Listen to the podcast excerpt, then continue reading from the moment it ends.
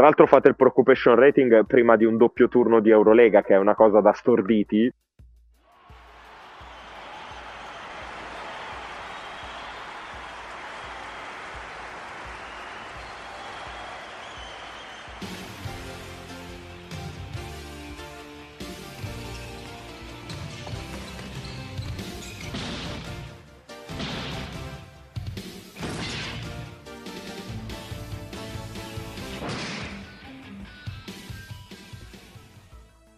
E bentornati su FreeMP, ventotto, ventottesimo episodio della terza stagione.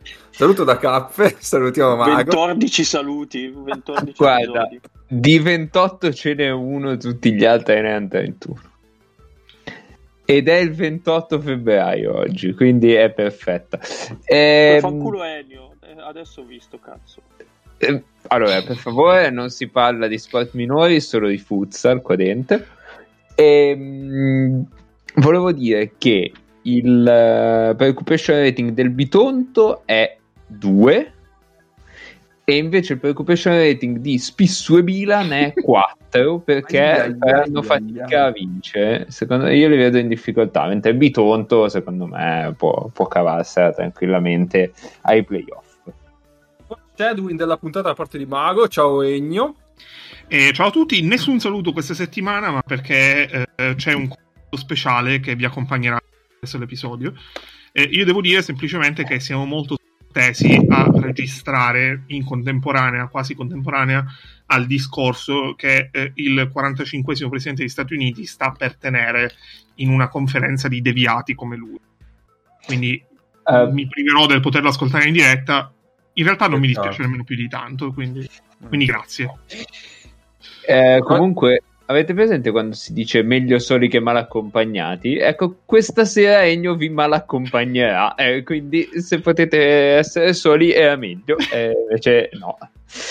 Vabbè, sono anche incartato. Tra l'altro hai detto una parola che rientrerà nel tuo speciale di questa settimana. Non ho detto Sanremo. Basta, ciao Nick. Ciao, ciao a tutti, io mando un saluto alle gang di corrieri piacentini. Questa volta sono sopravvissuto senza infossarmi, quindi, quindi andiamo migliorando. Bene, bene, bene. Ciao Nails. Ciao a tutti, io volevo salutare Gaetano Grimaldi che per l'L N P oggi ha fatto venti punti in ventotto minuti nel big match tra Scappati e Forlì. In realtà era Charles Thomas. Vabbè, saluta anche Samuele Tedesca, altrimenti detto James White. Giusto, appunto lo collegavo. Esatto, esatto, va bene. Allora, come ha anticipato Mago... Ma, scusate, è, come, è come Bud Spencer che si chiama Carlo Pedersoli, tipo... C'hanno i nomi tutti, vabbè. Quindi siamo a come Bud Spencer è ventordicesimo episodio. Esatto. Allora, come anticipava Mago, sì, questa settimana, que- que- questa puntata, anzi, preoccupazione rating, perché giustamente in settimana non vi abbiamo consigliato le partite da vedere, perché giustamente sapevamo già che questa, poi in questa puntata avevamo fatto il preoccupazione rating. Ovviamente non poi è Milano vero. Kinky pareva brutto. Ovviamente non è vero, però. Eh, prima di iniziare facciamo subito i convenevoli del caso e vi diamo subito le partite da vedere questa settimana, che c'è anche il doppio turno di Eurolega. Ah, ecco, tra l'altro a proposito del doppio turno di Eurolega. Eh, ci siamo già presi dei deficienti e degli scemi mh, dal nostro caro amico Paolo, perché... facciamo preoccupazione rating prima del doppio turno, eh, però Paolo lo, lo sai che siamo così, cioè, quindi beh, ti so. Stupisci ancora. Ma tu hai registrato qualcosa del, del pacato intervento Io... di Paolo di oggi pomeriggio che manderà in onda o no? Prima della sigla vediamo cosa, cosa, cosa abbiamo registrato e cosa ah, okay. no. Ok, ok, ok, molto bene. Lo metto in fondo, stile spremuto. No, no, lo mettiamo prima perché è proprio un preambolo della puntata, giustamente. Ok, perfetto. Va bene, bene, metto la sigla, partita da vedere, poi partiamo col preoccupazione.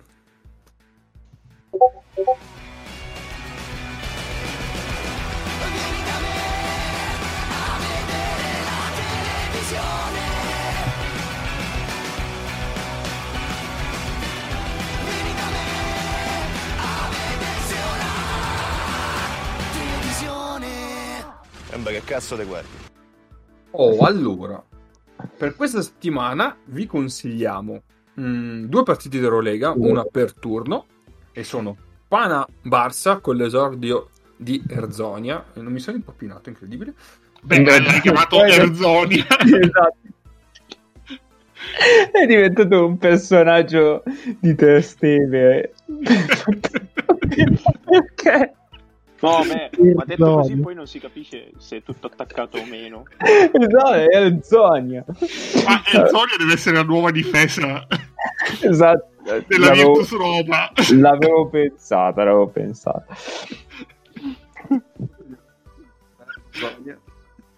Cappè, ci vabbè, sei? Vabbè, sì. No, non mi avete sentito. No. Eh, no. No, dicevo, non mi sono neanche reso conto di aver detto Erzonia. Però, eh. Vabbè. Va bene, va bene. E poi vi consigliamo Efes Sesca. Mentre okay. per la... Questo era facile. Era, era Questo era facile. Lette, eh, era sì. facile. Mentre per la Champions League vi consigliamo Sassari Saragozza. Okay. E qua non mi sono davvero impappinato. Detto, beh, beh, beh. Anche se è un bello scioglilingua per chi ha la, la S e la Z mosce, perché Sassari Saragozza. Che, che ce le ho tutte. Vabbè. Niente, basta. Direi di partire con preoccupazione rating, quindi. Allora, vi ricordiamo un po' le regole. Per ogni squadra, che forse, tanto. Perché tanto poi, mentre proseguiamo, magari ci dimentichiamo anche noi, però in teoria diamo un voto da uno a cinque ad ogni squadra, secondo eh, quanto abbiamo visto finora. Uno vuol dire che sono tranquilli, eh, sa- stanno facendo quello che volevano fare e vanno avanti spediti. Cinque vuol dire che invece eh, panic button. Ehm, c'è il voto speciale centodiciotto che è proprio quello massimo pericolo. Eh, c'è anche il voto Kinky Mosca eh, che sarebbe centodiciotto. No, il centodiciotto per due. Il centodiciotto è riduttivo per il Kinky. Forse ormai si eh. sono anche un po' arresi, cioè non lo chiamano neanche più d'ambulanza loro, cioè ormai. Vabbè, no, vabbè, vabbè. Sono, sono in sovraccarico, non può venire più la. E niente, per le squadre, per la presentazione vi diamo qualche numerello magari prima di partire. Andiamo in ordine di classifica partendo dalla più bassa e poi si sale man mano. Ok. Dai. E anche qua sono stato bravo oggi. Bene. Bravo, Cap. Va bene, allora, quindi giusto ne abbiamo parlato, eh, partiremo dal Kinky, che con un bellissimo record di due ventitré si ritrova fanalino di coda di questa Eurolega. Io vi voglio bene se riuscite a fare un commento serio sul Kinky. È possibile. E ma non è una squadra di pallacanestro. Questo è il commento, è il commento più serio che posso farti sul Kinky. Però. Io credo di aver visto tipo una partita dei Kinky delle ultime dieci o forse due, no, perché quella con Bascogno Zalgiris non l'ho nemmeno guardata. Vabbè, ho visto quella con Milano e ho scoperto che ha giocato tipo venti minuti Bertans, che a un certo punto era scomparso, adesso l'hanno ributtato dentro a caso e mi sembra, mi sembra corretto, perché almeno un difensore per gli esterni ci vuole. Beh, io mi sento di dire che è forse il primo caso dove effettivamente c'è la retrocessione in Eurolega. Eh, penso di sì. Eh, penso ma, di sì. Ma probabilmente anche dalla vita. Allora, il Kinky credo che eh, finirà questa stagione eh, battendo tutti i record negativi dell'Eurolega, e non, non penso solo l'Eurolega nell'era moderna, ma proprio in assoluto. E... Mh, Oddio, no, forse tutti no, perché quando tipo c'erano le squadre inglesi che facevano zero quattordici, il Kinky due partite le ha vinte, quindi non può fare una stagione senza vittoria. E in realtà io non ho un saluto eh, questa settimana, perché a ogni, a ogni squadra di, di Eurolega e associerò una canzone eh, del Festival di Sanremo. No, questo non mi avevi detto, bocciata, ma io non voglio sentir parlare di quel festival lì. No, no, io dico solo il titolo, non, non, non, non parlo del festival, io dico solo il va titolo. Bene, va, bene, va bene, va bene, va bene. E per il Kinky faccio una delle due eccezioni, dirò due canzoni. e ovviamente spiego questo, il motivo. Questo si è fatto le regole da solo e le infrangela prima, cioè veramente come la maga Magò nel duello di magia.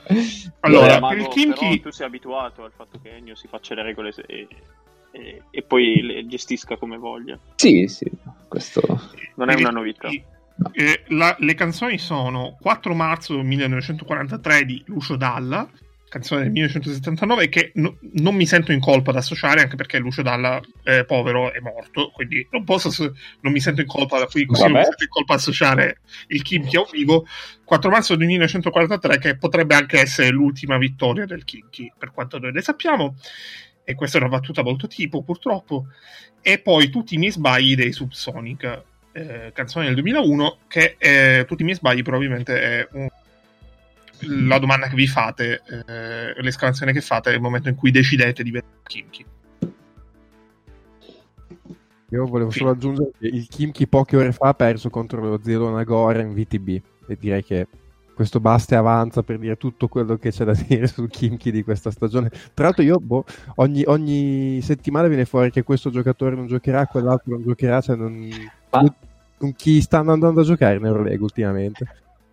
Chi ma c'è, infatti... chi, chi se la sente. Ma infatti io speravo in Odinokov, invece no, nemmeno quello ci hanno fatto vedere a Milano.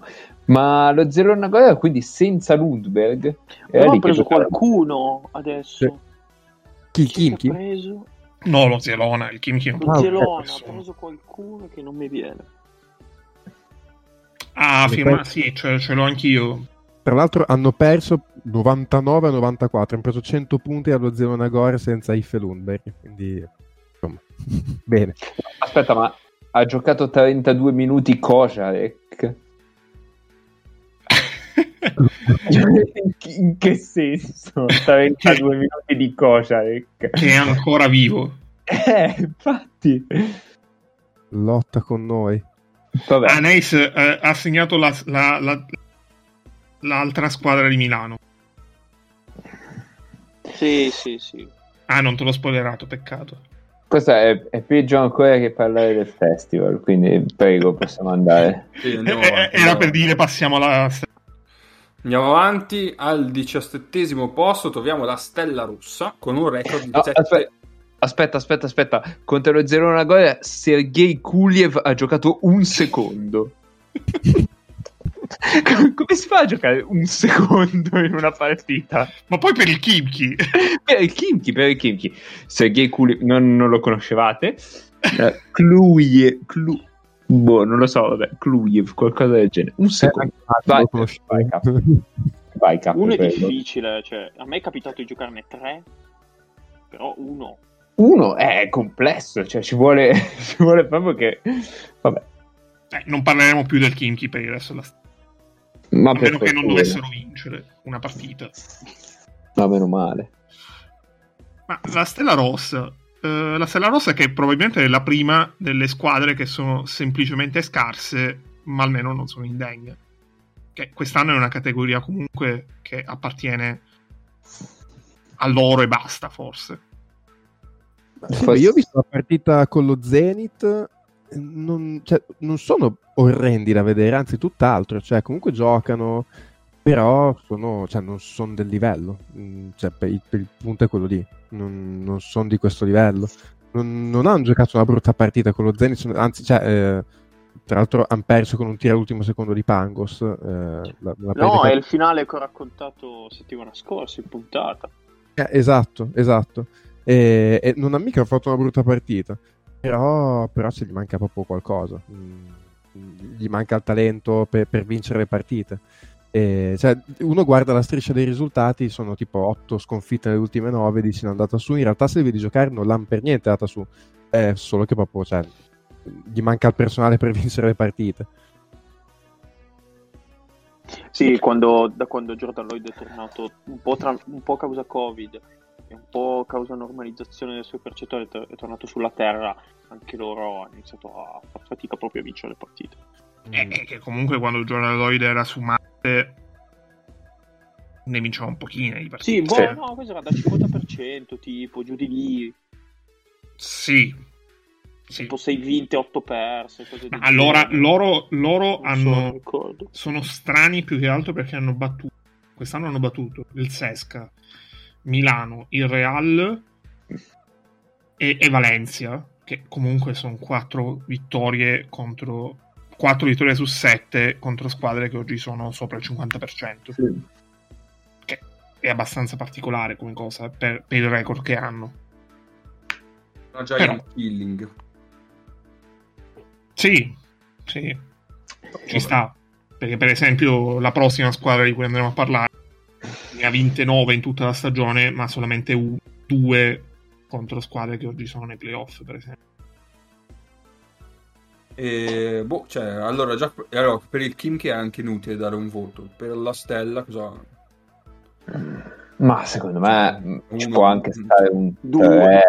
Eh, sì, sì. Sì, tre sì, più che altro perché loro non sono certi. Anzi, tra l'altro... se l'anno prossimo la giocano. Mm-hmm.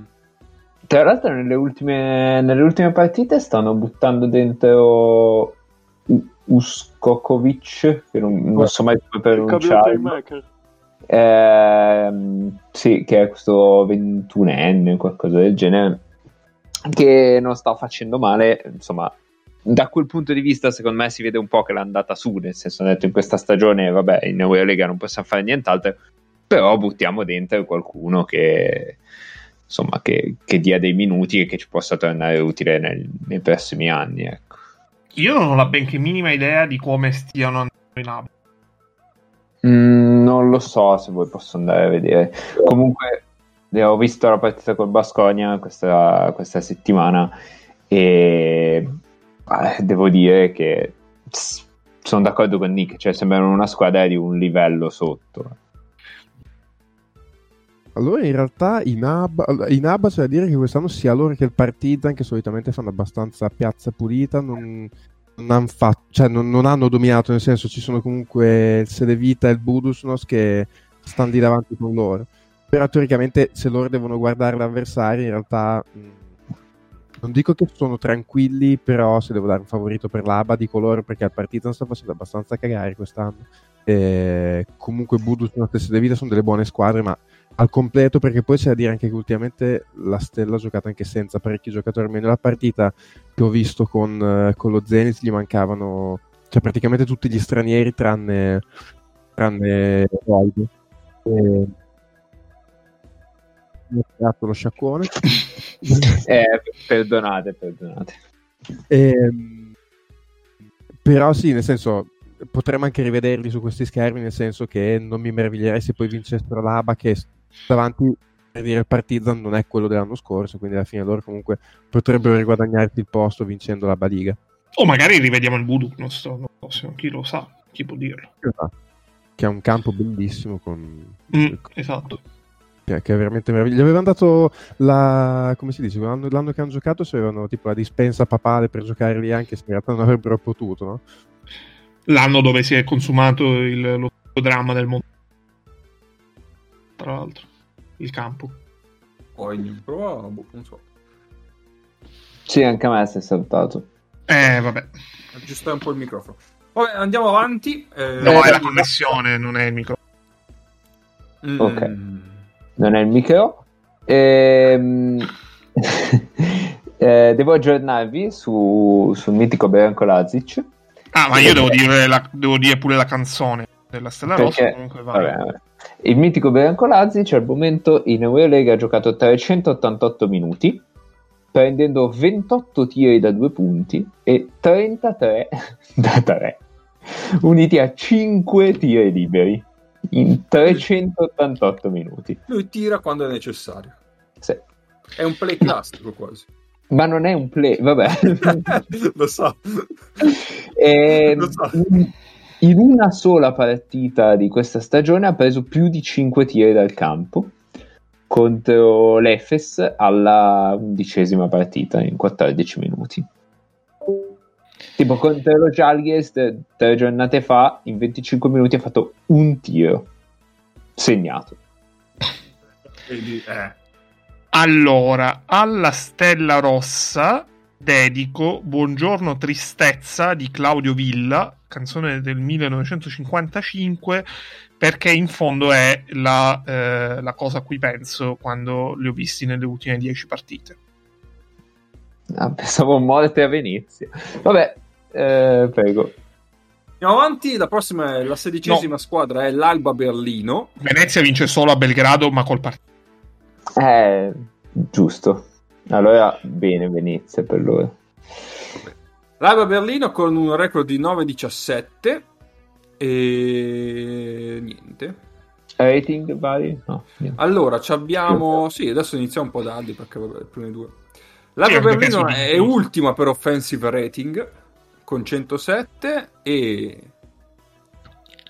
quattordicesima con centoquindici per defensive rating. Non li avrei mai dati ultimi per offensive. E beh, sì, è bello quanto vuoi vederli giocare. Però. No, no, ma non per quello. Non li avrei mai dati ultimi perché avrei dato almeno un altro paio di squadre peggio di loro. Eh, perché sono una squadra scarsa. Sì, sì, era Paolo che si è impossessato sì, di me. Ma eh, s- avrei dato Stella e Maccabi sotto di loro come offensive rating, come Stella defensive Madonna. Rating anche peggio. Siamo Madonna, povero Maccabi. Eh sì, eh sì. Vabbè. E allora secondo me c'hanno il problema che dicevamo l'ultima volta che ne avevamo parlato. Cioè, secondo me I, i, ta, mh, come si dice, giocatori di complemento bene anche, nel senso che pre- Granger secondo me ha, ha, stato, ha giocato una buona stagione, cioè considerato dagli infortuni che venivano sta facendo una brutta mm-hmm. stagione. Fontecchio, Lammers le ultime partite non ha giocato male, no, eh, anche Timan Timan sì, cioè tutti i giocatori che dovevano essere, diciamo, tra virgolette il complemento, non male. eh, Sigma e Siva abbondantemente sotto quello che credo loro si aspettassero. Eh, e mh, Sigma credo per i motivi che dicevamo l'ultima volta che avevamo fatto preoccupazione rating, cioè che magari in una squadra dove gli vai a chiedere un po' di più a livello di punti in attacco magari ti accorgi che è più un facilitatore che un realizzatore. Si va oggettivamente quest'anno molto sotto il pari. mm, sì. An- anche Ericsson, cioè mm. non me lo ricordo sì. sinceramente. No, Ericsson, ma... Ericsson pure, pure non, be- non peggio dell'anno scorso, ecco. Allora, Marcus Ericsson è il migliore realizzatore dell'Alba per punti a partita. Dopodiché però è morto nella metà delle partite come, come il suo solito. Eh, ma infatti, cioè per quello non te lo ricordi. Poi, ha giocato le prime dieci e poi ha giocato dalla ventunesima alla ventiseiesima. Cioè il miglior giocatore della stagione dell'Alba probabilmente per Fontecchio. Sì, è Fontecchio. Ah, sì, sì, sì, sì, sì. Sì, sì. Ed è anche il migliore realizzatore dell'Alba per punti grezzi, così per buttarla lì. Um... Quindi cosa gli diamo? Anche qui tre. tre. Mi sembra un giusto compromesso. Ci può stare, ci può stare. Loro, teoricamente loro partivano un attimino più avanti, comunque hanno un attimino più di talento rispetto alla Stella Rossa. Mm. Loro a livello di licenza come sono messi? Perché non ci capisco più. Allora, loro in teoria hanno la licenza perché da finalista di Eurocup, quindi scade. In pratica si dice e sembra plausibile che ricevano un invito. Okay. Che può essere, l'invito può essere una wildcard annuale fissa, eh, una, cioè una wildcard annuale basta, eh, un, una licenza biennale, può essere tante cose, perché in realtà eh, Euroleague non dispiace avere due squadre tedesche, anche se loro sono una squadra mediocre, eh, anche se l'anno scorso per esempio hanno vinto il titolo eh, in Germania. E poi in realtà comunque diciamo che per tante cose, settore giovanile, eh, palazzo, la città, perché comunque una capitale come Berlino, tutto quanto, è una squadra che, che, che gli, gli fa bene avere, anche perché dall'Euro, an- anche nel momento in cui dall'Eurocup non sono poi in tantissimissime quelle che eh, possono prendo, sostenere un salto. Andiamo avanti direi perché tanto Sì, sì, sì. Cioè, avremo da parlare più avanti di, di cose più importanti. Te la sparo sì. così. Peyton sì. Siva ha giocato meno minuti, cioè un minuto in meno in totale di Matisek. Eh, lui è stato tantissimo fuori. Eh. Ha avuto problemi fisici lui. Secondo me lui non è stato dichiarato, ma ha avuto il Covid. Mm. Siva. Ah, boh, può, può essere. essere. Può essere, può essere. Va bene, andiamo avanti. Quindicesima posizione, troviamo il Panathinaikos. Allora, madonna, che schifo il pan. Eh... la chiudi qui, passiamo alla prossima. Eh, Panathinaikos in teoria è ancora in corsa per i playoff, quindi sì, entriamo nelle squadre che possono sì, anche... Sì, sì. Allora, undicesima avete, squadra.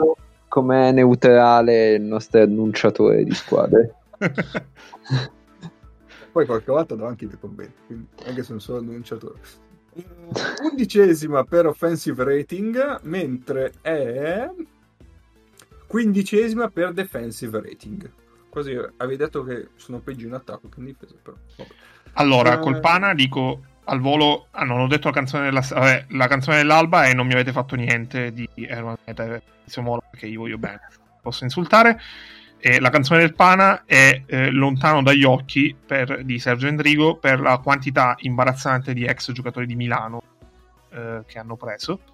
Okay. Eh, giustificata questo, il Pana, eh, un paio di annotazioni, il Pana secondo un, un indice che ho calcolato e che ho pubblicato su Sportando ieri, ha ah, il calendario in assoluto più difficile, tolto il Kinky, in assoluto più difficile... T- nelle ultime giornate, perché giocano contro le prime tre e ben sei squadre su otto di playoff, giocano due recuperi che tra l'altro ancora non hanno data perché hanno avuto un po' di casi Covid e eh, come scontri diretti eh, in realtà potrebbero anche essere messi peggio, però diciamo diciamocela chiaro, eh, il Pana dovrebbe fare una roba tipo otto uno per qualificarsi ai nove uno per qualificarsi ai playoff, cioè, cioè Erzonia dovrebbe essere non Erzonia praticamente e, e potrebbe anche non bastare. Erzonia, scusa, Erzonia, Erzonia, certo. Prego, vostro onore, non ho altro da aggiungere su di loro. E... cioè, dobbiamo dire veramente qualcosa? Penso che il mio commento fosse già emblematico della squadra. Eh, ah. Ma questo poi diremo sempre le stesse citava... cose, cioè a questi mancano punti. No, questo nove uno che citava Ennio in vista dei playoffs, penso sia anche un periodo più difficile perché ultimamente manca Nedovic, non so quando possa rientrare. Che era l'unico motivo per cui uno guardava il Panathinaikos quest'anno. Eh, sì. Beh, adesso c'è Zonia, quindi magari lo guardi per lui. Sì, esatto. E guarda che, che bravi noi, subito abbiamo consigliato il Pana. Vabbè, ma perché? Eh, perché è una sfida in famiglia, perché col... certo, certo, certo, certo. Come Erzonia è arrivato al Pana, il Pana è diventato la seconda squadra del Barcellona, che è una cosa che a dirla anche solo cinque anni fa ti pigliavano per pazzo praticamente. Allora, vedo anche qua con un pochino di numerelli a caso. uh, Nedovic ha preso duecentosettantaquattro tiri nelle sue ventuno partite, il secondo per tiri presi è Papa Peter. L'avreste mai detto? Io no. Sì, io secondo no. Sì. duecento... sì, perché le ha giocate tutte. duecentonove, ne ha giocate diciannove, quindi due in meno di Nedovic.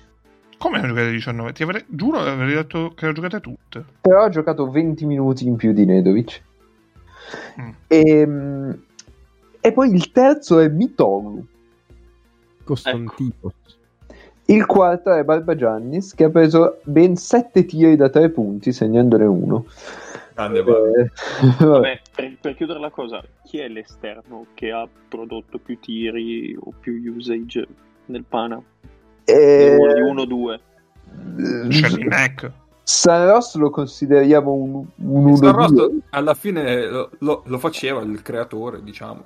Eh, essere un creatore, non lo so. San Ross ha preso più tiri da tre punti che da due. Anche questa è una roba che secondo me non ha alcun senso. No, davvero, cioè, davvero. Anche perché beh, però li ha tirati col trentaquattro per cento, hai detto peggio. E, non lo so, Foster ha preso meno di cento tiri, cioè è tutto al contrario. Mm, vabbè, ah, madonna, madonna che schifo il Pana. Andiamo avanti. Jackson, se non sbaglio. Cosa? Foster, se non sbaglio, l'hanno lasciato ed è andata ad Ankara a giocare la Champions League. Sì. L'hanno mm. lasciato quando è, è arrivato chi? Erzonia. Erzonia? Adesso? Sì, sì, sì. Eh, lo, lo sì. Detto... Ah, ok, ok, ok. Sì, anche sì. Per la quota stranieri, volendo. Ci sta. Mm. Okay. Eh, dicevo loro tra Pierre Jackson e... Mamma mia. Tra Pierre Jackson, Pierre Jackson e eh? uh, Foster ha fatto un bel buco nell'acqua. Sì. Eh, sì. Potevano andare male, sono pepe. E Kiefer Sykes, ricordiamo che non c'è tre partite quest'anno Kiefer Sykes con loro. E... Kiefer Sykes che adesso gioca in Australia, ecco. Giusto per dire. Appunto, fa, fa il velista direttamente. E...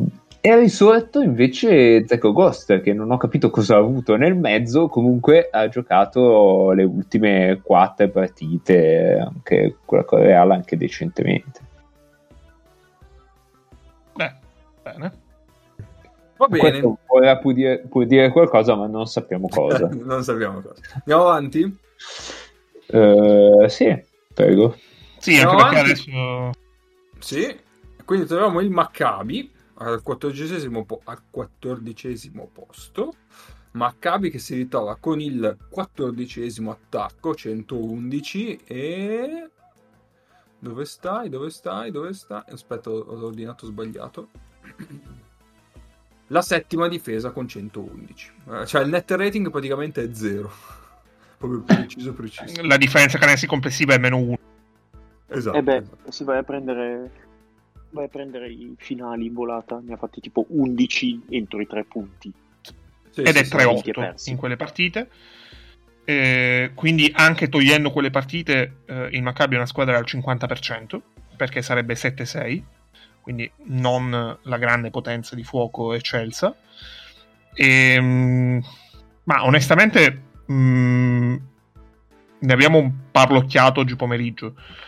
Io allo stesso tempo eh, non, cioè sarei abbastanza arra- arrabbiato no, però eh, deluso della stagione del Maccabi, che che obiettivamente è un fallimento, anche se dovessero riuscire a eh, fare sì. l'impresa titanica, perché qualificarsi ai playoff sarebbe un'impresa titanica nelle condizioni in cui sono, e, anche se hanno da sfruttare i due recuperi che hanno, ma anche avendo i due recuperi sarebbero, anche vincendo entrambi i recuperi, sarebbero comunque a tre partite dall'ottavo posto con eh, otto giornate eh, da giocare, e mh, anche senza prendermela con Sferopoulos, perché comunque che riescono a essere una difesa da playoff pure con eh, tanti giocatori fuori contesto, totalmente fuori contesto, che hanno in rotazione, e può essere anche identificato come testamento della bontà del lavoro dell'allenatore. Eh, secondo me sono semplicemente brutti e hanno eh, probabilmente sopravvalutato, ehm, sottovalutato la perdita di alcuni giocatori dell'anno scorso e sopravvalutato ehm, la possibilità di alcuni di salire di livello rispetto allo scorso anno, perché l'unico giocatore che probabilmente è salito di livello rispetto allo scorso anno è Calo, che l'anno scorso non era nemmeno eh, all'inizio nei piani tecnici, e hanno provato a sbolognarlo a chiunque. Calo è l'ottavo giocatore per minuti a partita e dei... in Eurolega? In Eurolega, sì. E dei primi ventitré è l'unico, cioè dei primi ventitré per minuti a partita è l'unico sotto i dieci punti di media a partita. Ma, Ma sì, perché lui si, rit- lui si è ritrovato gioco forza a essere il loro quattro titolare. Ma sì. il, il loro quattro e il loro tre è titolare. Titolare. Cioè, praticamente sta facendo tutto. Sì, perché Zuzman quest'anno non ha fondamentalmente giocato. Caspi io... eh, non esiste. Io Caloiaro me lo ricordavo come uno specialista da tre punti, e con le ultime dieci partite ha il quattordici per cento da tre punti, tipo uno sì, su mille. Cioè... Ma lui giocherebbe da italiano in Italia? No. No. però non spenderesti il visto.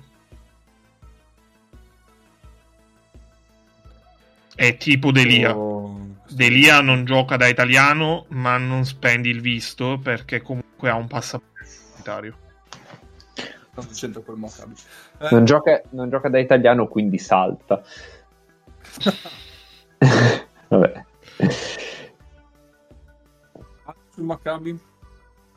No, che loro, nel senso, magari li guardava inizio anno e non sembrava, però in realtà sono ah, qualitativamente sono, sono stati un po' corti, cioè, nel senso che i giocatori a inizio anno potevano anche sembrare che ce li avessero, però poi loro guardavano un po' i quintetti, i, i loro quintetti, il loro quintetto base, e così bene o male funziona anche abbastanza, dei differenziali positivi, però poi quando mm. cominciano a rotare dentro la panchina, cioè...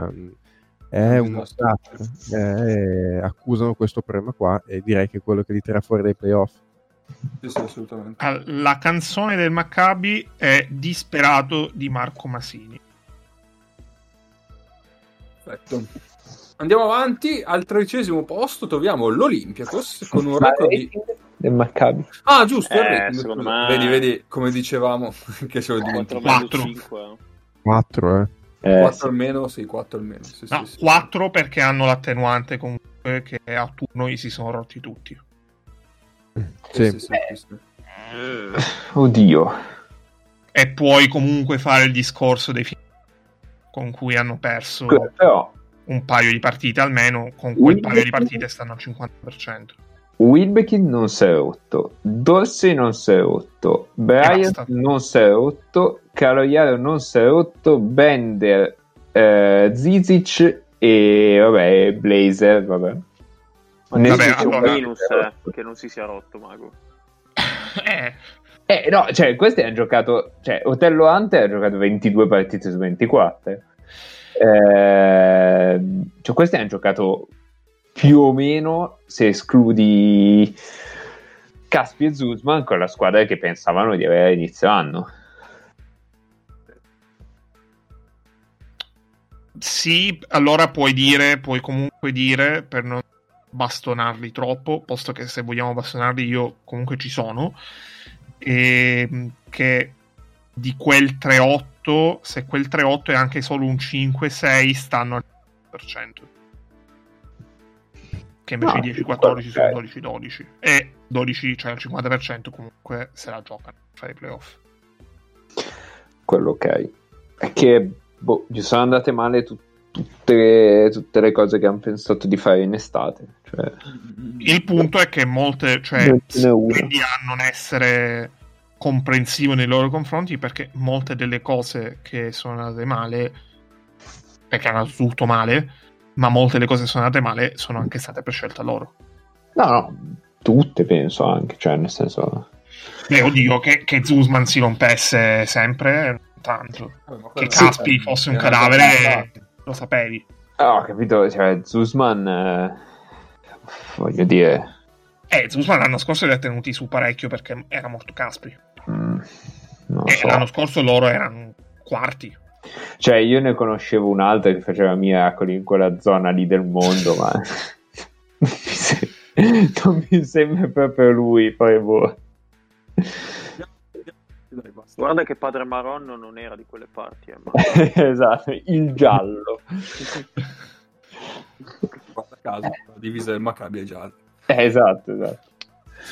Olympiacos al tredicesimo posto con un record di undici quindici a eh, Zam, il dodicesimo attacco con centododici e la dove stiamo? Il tredicesimo posto per difesa con centoquattordici e mezzo. Loro nelle ah. ultime dieci come sono messi? Nelle allora, ultime dieci, no, vediamo subito. No, nelle ultime dieci sono tre sette. Eh, eh, immaginavo fossero calati tanto. Cioè, tipo ne hanno hanno perso quattordici, quindici e sedici, vinto diciassette, diciotto e diciannove e poi dalla venti alla ventisei le hanno perse tutte. sei sconfitte consecutive, sette nelle ultime otto, sì. E, e sono quelle che le hanno fatti scivolare. Eh, infatti me le ricordavo in zona playoff tutto sommato. Sì. Invece adesso sono fuori. Sì, però loro eh, vai, cioè l'hanno perse tutte, tutte le dita nelle Efes. Sì, sì, dire, sì, hanno perso, certo. hanno perso di uno col Sesca, hanno perso di due col uh, Barça, hanno perso col Pana, che questa è una grave colpa, vabbè, di undici con Milano, vabbè, ci sta. Eh beh, hai perso di undici col Pana, non scherziamo. Ah no, eh, certo, sì. Han perso... Tra l'altro il Pana senza Nedvic. Han perso con la Svela anche in questa serie. Sì, vabbè, con la Svela in questo periodo. Perdono anche i Warriors. E... No, allora, di calendario delle prossime partite, in realtà loro comunque possono ancora sperare, perché le prossime quattro...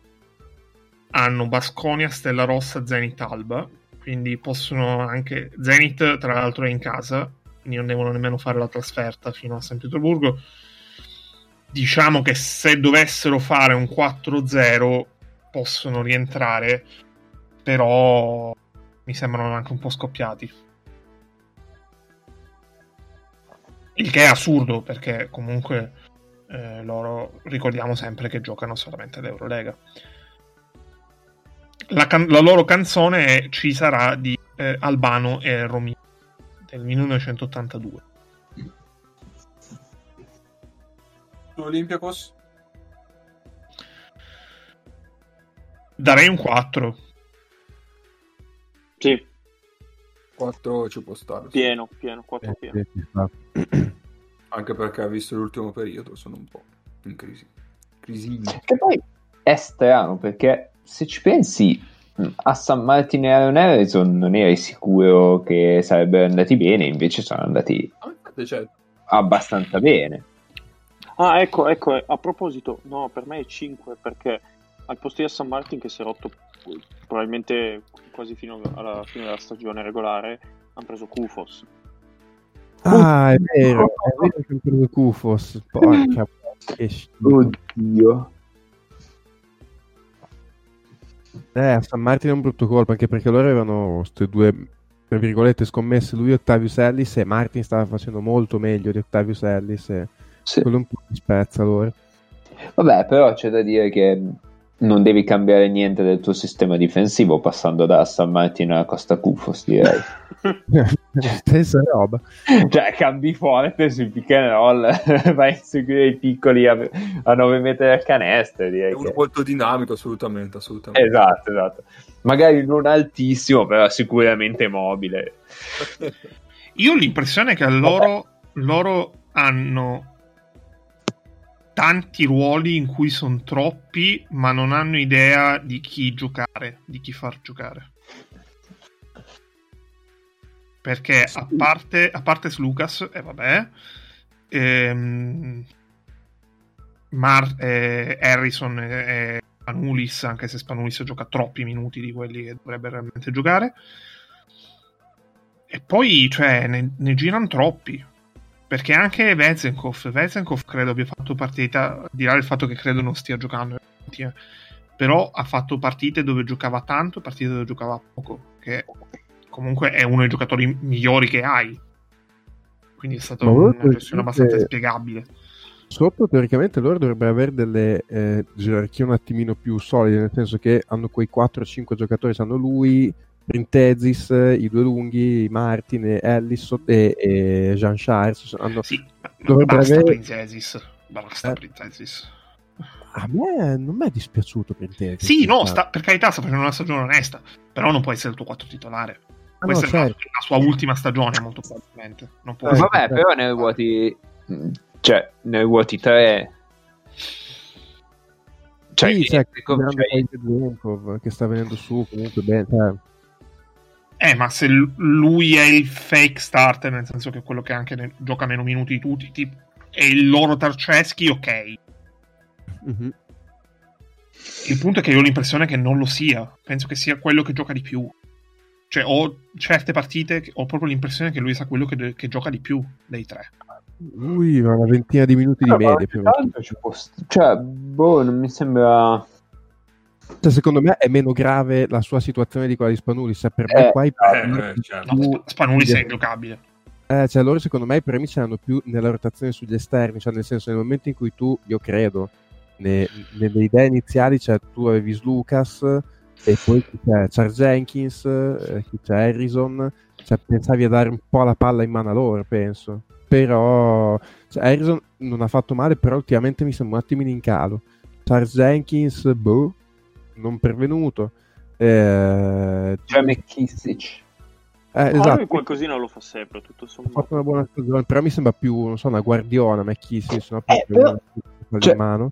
Vedi, se li prendi uno per uno, dici, a parte Jenkins forse, dici vabbè, questo non ha fatto una bella stagione, questo non ha fatto una bella stagione, questo pure...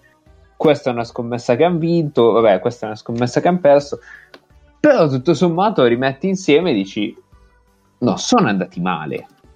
Mm-hmm. Cioè, è che proprio forse più di così non... Eh, no, poi quel, quel discorso che facevate all'inizio, che loro comunque hanno perso veramente un botto di partite, eh, tante di uno, due, tre, quattro punti, e sono quelle partite poi che gli cambiano la classifica loro, effettivamente. Loro hanno una... Che anche lì è una cosa strana, perché te lo puoi aspettare di una squadra che ha un platoon magari e alla fine non sai bene a chi dare la palla, eccetera. Però questi c'è Lucas. Eh. E allora cioè. Mago, non c'è il teorema Mortel per Lucas. Non, so eh? non gli puoi applicare il teorema Mortel. È un po' più forte su Castiello. Sicuramente. Però... Cioè, una roba del genere, tipo perdo un sacco di partite in volata, me l'aspetto, perché sono il solito, però da Baskonia, che nel finale sei lì e, e tipo certo. Negli ultimi tre possessi due dai la palla in mano a Pierre Henry e vabbè, e ho perso la partita, ok, ci sta. Da certo. Due squadre come il, anche lo stesso Maccabi, in cui dai la palla a Wilbekin, non me l'aspetto. Magari non è questione di saper segnare il punto lì, ma è saper gestire l'ultimo possesso difensivo. Può essere, ci sta. Può anche essere che loro soffrano un po' a rimbalzo, eh, non ce li ho i numeri a rimbalzo, però adesso pensando un po' alla confermazione della squadra. Vediamo il defensive rebound. Mm. Sono quattordicesimi per defensive eh. rebound percentage. Eh. Eh, quello un po' può, può fare. Cioè, nei finali di partita concedi due extra possessi, eh, magari sono due volte che potevi andare in contropiede e invece hai preso canestro. Mm. Sto pensando, cioè, tu, tu facevi l'esempio anche del Maccabi, cioè per il Maccabi lato difensivo un ultimo possesso punti Wilbekin nel caso, se, se c'è in campo, no? Punti Wilbekin e uno a caso dei due cavistoni bianchi lì sotto. Chiaro, chiaro, chiaro.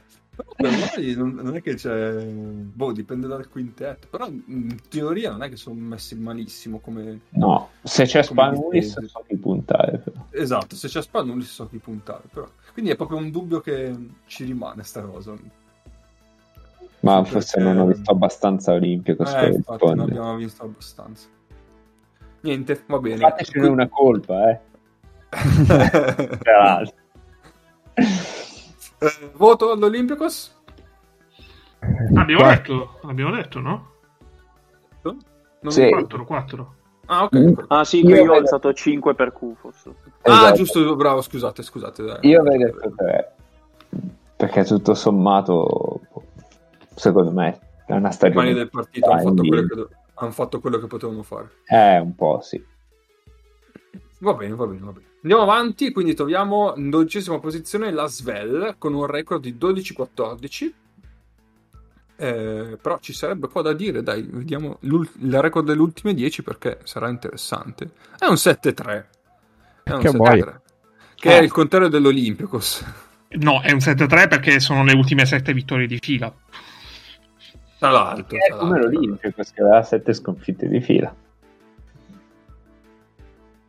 Bene, esatto, la Svel, esatto. la, la Svel che sembra la, eh, la versione di quest'anno dello Zalgiris, la rimontata dello Zalgiris l'anno scorso, solo che per sfiga loro quest'anno vanno più forte quelle davanti. E della Svel possiamo anche dire il calendario, visto che in teoria sono off. Quindi dobbiamo considerare Svel Zalgiris. c'è appunto eh, Zalgiris Asvel, poi giocano con Fenerbahce, Alba, Maccabi, Real, eh, gli Scappati di casa di Mosca, eh, Zenit e Sesca. Chiudono la stagione con le tre russe, tutte e tre in trasferta tra l'altro, quindi sono tre eh. viaggi poco... Ma no, ma fanno una settimana là e mandano i ragazzini. Sì, figurati. Mandano i ragazzini a giocare in Pro A. Sugli scontri diretti eh, non sono messi benissimo, perché eh, sono sotto, sono, hanno, so, hanno il due a zero col Barcellona, che penso sia una cosa totalmente inspiegabile. Tra l'altro il Barcellona ha fatto le due peggiori partite della stagione eh, come tiri da tre contro l'Asvel, proprio eh, in una hanno tentato otto triple, nell'altra ne hanno tentate credo undici o tredici, e poi sono sotto con tutte le altre, quindi mh, è, è difficile anche per quello, perché comunque devi anche dare un occhio a que- a, agli scontri diretti per tenere conto eh, di possibili chance in chiave playoff. Mm. Però sono, sono decisamente una bella storia, perché Eh, li potevi considerare anche legittimamente peggio dell'anno scorso, e stanno facendo una stagione molto migliore, perché l'anno scorso sono partiti bene anche perché nessuno, cioè probabilmente nessuno se li aspettava. Quest'anno erano cinque quattordici a un certo punto. Sì, oggettivamente ne avevamo parlato anche in passato, cioè sembrava una squadra fuori, da, fuori dal livello. Sono improvvisamente decollati. Ora adesso io se dovessi dire cosa è cambiato di così radicale perché loro decollassero in questo modo, ha messo dentro, se non sbaglio, William Howard, che sta giocando bene, cioè gli fa, gli fa parecchio comodo. Allora... William Howard che sta tirando con percentuali che non hanno senso da tre. Ah, cioè, e lui, se non sbaglio, iniziando non c'era, lui è arrivato in corso o no? Forse no. No, c'era dall'inizio. No, lui c'era dall'inizio, però era arrivato in preparazione abbastanza avanzata, perché lui è arrivato ieri e quindi hanno, cioè, ha avuto un inserimento un po' lento, però c'era dall'inizio, questo sì. Hanno messo dentro Derek Walton a un certo punto, sì, che, che poi è scomparso. Esatto, ma perché ti faceva più, più danni della grandine. Eh, vabbè, eh, cioè, adesso... voglio dire, non è che hai messo dentro i Diamantidis, per dire, anche aspettatelo. La cosa che mi sorprende è, cioè, due giocatori che sinceramente non, non pensavo che potessero spostare questo livello, cioè Cole e Dio, anche insieme in campo gli danno, gli danno equilibrio, cioè gli tengono la squadra ordinata in campo, cioè, onestamente non, è una roba che non avrei pensato di dire a questo punto della stagione. Suppongo che sia più merito di Dio che di Cole. Mm. Sì, sì, più di O che... cioè, nel senso, Cole comunque è fondamentale perché è quello che ti segna in quei quintetti lì. Esatto, esatto. La cosa che mi fa piacere è che l'ultima partita ha trovato un po' di minutaggio costante Bacò, comunque sempre un, un giocatore che mi piace vedere giocare. E l'ho osservato. Com- complessivamente direi che Fall... un bel lungo da Eurolega, un lampioncione, però sta facendo una bella stagione. Assolutamente. Lampione come ogni Fal che si rispetti, peraltro. Sì, sì, sì, sì, sì. È intrinseco nel nome. Sì, sì, sì. Ma Fal probabilmente vuol dire proprio lampione. Qualche. Vediamo, vediamo cosa si dice.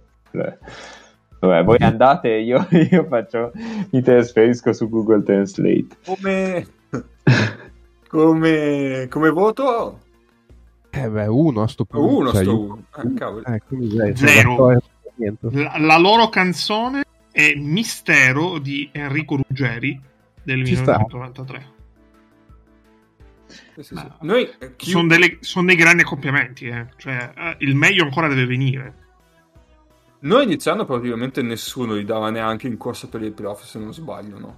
Quindi già esserlo... No, non penso. No, figurati. Ma poi, eh, la cosa incredibile è che non è che diceva comunque si sono barcamenati, eh, cioè è che improvvisamente un'altra squadra. Cioè, questi sì. Sono improvvisamente venuti fuori dal nulla dopo che oggettivamente per metà stagione non sono sembrati da corsa. Sì, sì, è vero, è vero, è vero. Misteri di questa Eurolega. Eh, andiamo avanti. Mago, hai trovato la soluzione nel caso? All- allora, ho scoperto che il gergo in Camerun è il camfranglese. Mm-hmm. E adesso sto cercando di capire come si dica lampione, ma Google mi dice sembra non ci siano risultati pertinenti alla tua ricerca. Peccato, anche perché poteva andare bene per la squadra successiva nel caso, perché c'avevamo un altro fall, perché c'aveva il Bascogna in undicesima posizione. Allora, del Bascogna dico le mie due cose veloci al volo.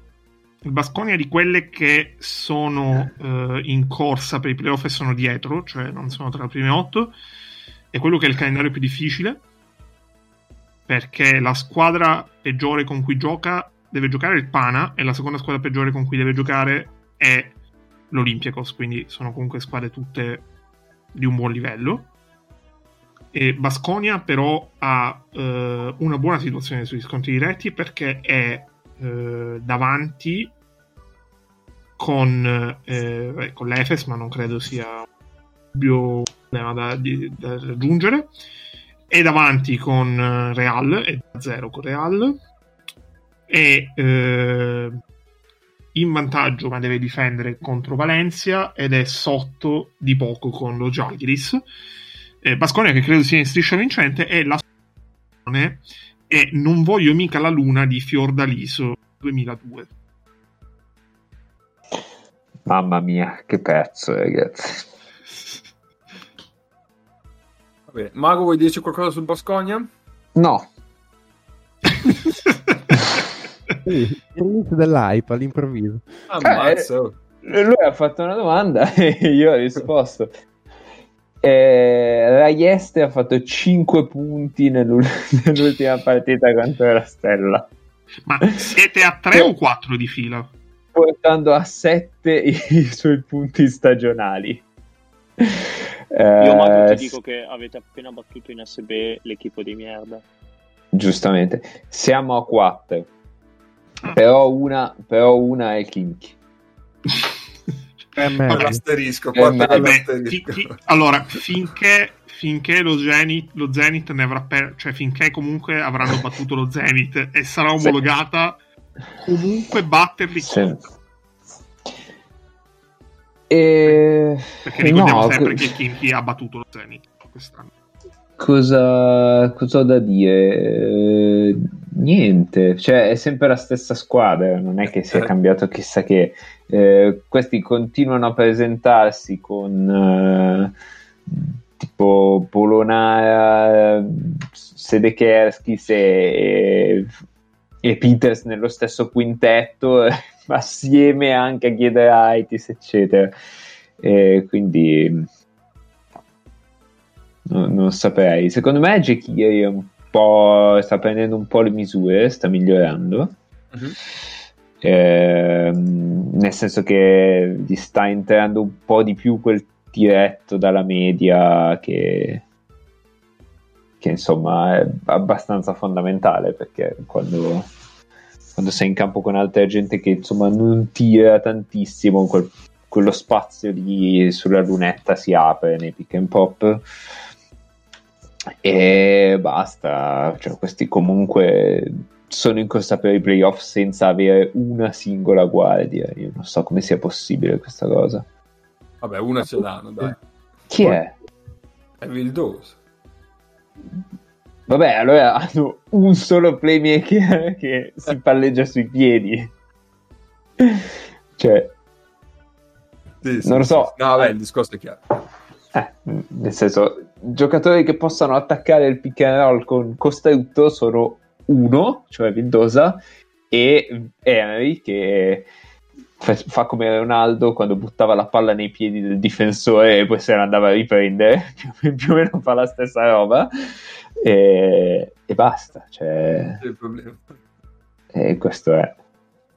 Sì, sì, sì, va bene, va bene. Dica, Nick. Sì, no, loro forse hanno avuto tre, almeno le squadre che abbiamo visto fino adesso sono quelli che sono stati un po' più sani, o, o mi sono perso qualche infortunio per strada. Mi pare che siano stati abbastanza sani nel corso di tutta la stagione. Mm, sì, se, se, se delle prime sì, delle si è prime spaccato sì. Carrington subito, quindi poi non, non si è più posto il problema. Vabbè, eh, non l'hai sostituito. Non l'hai sostituito, sì, infatti, cioè, in teoria,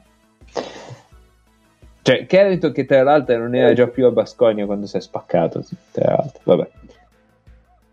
Hai eh, il passaporto?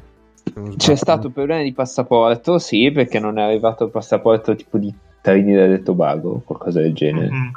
Può essere fondato, sì. E quindi sarebbe stato Cotonou, eccetera, eccetera. Quindi è andato al Monaco e al Monaco, tipo al terzo allenamento, si è fatto il cresciato. Sì, sì, sì. No, perché leggevo, leggevo una grande sliding doors, perché scusa Nick, no, perché vabbè, poi il Monaco ha preso Rob Gray durante la stagione in quel ruolo. Sì, sì. E noi i soldi da dare che non ce li avevamo. No, in realtà serviva un Cotonou, quindi non è quello il problema. Eh, sì, no, no, dicevo appunto la questione della salute più che altro, perché leggevo un articolo in settimana che riguardava l'N B A, però faceva un po' il parallelo tra chi, guardando le aspettative della stagione e i risultati, stava andando meglio o peggio. C'era una correlazione abbastanza forte tra chi era stato più e meno sano, più e meno chi... sano, nel senso chi sì, sì. Mi sono sentito. Sei saltato un attimo, Nick. Anzi, Com- eh, no, mi sono il ritorno di me stesso in cuffia. Eh, anch'io, io ti ho sentito parlare tre volte, dire la stessa cosa tre volte. Adesso, adesso no. Adesso no. Okay. No, infatti anche adesso non mi sento più. Okay. Okay. Okay, tutto a posto. E, no, appunto, leggevo ripeti l'ultimo concetto, così. Leggevo questo articolo che riguardava l'N B A, però il concetto era che sostanzialmente se si guardava le aspettative inizio stagione e i risultati delle squadre ad oggi, c'era una correlazione abbastanza forte tra risultati positivi e, tra virgolette, sanità della squadra. Cioè più una squadra era stata sana, più tendenzialmente era andata in linea o meglio delle aspettative. Eh, forse anche quello comunque un pochino per il Baskonia ha giocato, perché credo che bene o male stiano giocando la stagione che si aspettavano e adesso, tolta la questione Carrington, sono riusciti...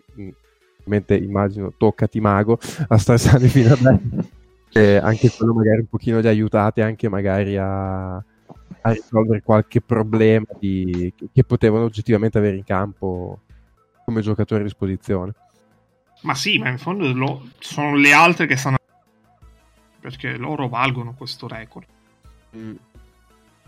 Cioè era, era, era difficile pensare che l'ottava aveva quasi il sessanta per cento di vittorie al ventotto febbraio. Sì, eh, su, su questa cosa dell'essere sani devo dire, Nick, che è, cioè, che è stato fondamentale, perché veramente esclusi i tre, i tre centri, se si fosse spaccato uno qualsiasi degli altri sarebbe stato un, un disastro, cioè tipo da non saper più chi mettere in campo. Se c'è stata qualche partita di Vildosa che ha sempre i, i soliti problemi alla, alla spalla da un paio d'anni, che non riesce mai a mettere a posto del tutto, dove ha saltato qualche partita o comunque ha giocato molto di meno, e, ed è un problema, cioè in uno qualsiasi di quei ruoli lì è un problema avere uno fuori. Perché è tipo sei giocatori. Sì, sei veramente col base. Il quintetto comunque bellissimo con uh, Giedraitis da due, Sedekerskis e Polonarz e Kiri è... Sì, è, beh, che poi tu bellissimo. Dica che Giedraitis sia il due così, sì, con insomma, certezza è da vedere. Cioè, dimostra. Esatto. No, comunque è un quintetto assurdo, Nick, è vero. Guarda, eh, con la Stella Rossa siamo partiti con Vildosa, Giedraitis, Peters, Polonara e Fall. Ecco. Cioè, boh. Veramente. La canzone che associamo ai, al Baskonia è Noi puffi siamo così. Essendo loro so, piccoli. Sono d'accordo, sono d'accordo. Il, do- il voto l'abbiamo dato? No. Secondo no. me sono due. Cioè... Secondo me è uno. Onestamente secondo me è uno. Oddio. Beh, no, uno due. Magari no. Un due. Cioè, uno, uno no, perché a inizio stagione io pensavo che aggiungessero qualcuno. e non l'hanno aggiunto, e questa cosa un po' di paura me la mette sinceramente, perché tu sei il classico tifoso che alla prima partita sport vuole il giocatore sul mercato, diciamolo. Eh, sì, più o meno. No, vero, però se mi devo basare su quello che sta in campo, eh, quello che sono stati i risultati, eh, que- di vabbè, dai, in campo due io è uno barra due in campo due, dicendo che secondo me il processo di maturazione di Pierre Henry è stato, cioè ci siamo salvati perché è stato abbastanza rapido, poi comunque sempre insegue il pallone in giro per il campo, però rispetto a quello che era l'anno scorso secondo me, cioè se, se io gli voglio trovare una pecca nella loro stagione, che, che poi probabilmente è il motivo per cui è che non c'è una guardia otto, sì. no no sui risultati loro hanno perso quattro partite su quattro contro Asvel e Alba. mm. che, che comunque sono squ- cioè se aggiungi pure la Stella Rossa sono cinque sei, sono uno cinque contro queste tre che a inizio stagione davamo tutti come le tre più scarse, mettiamola così.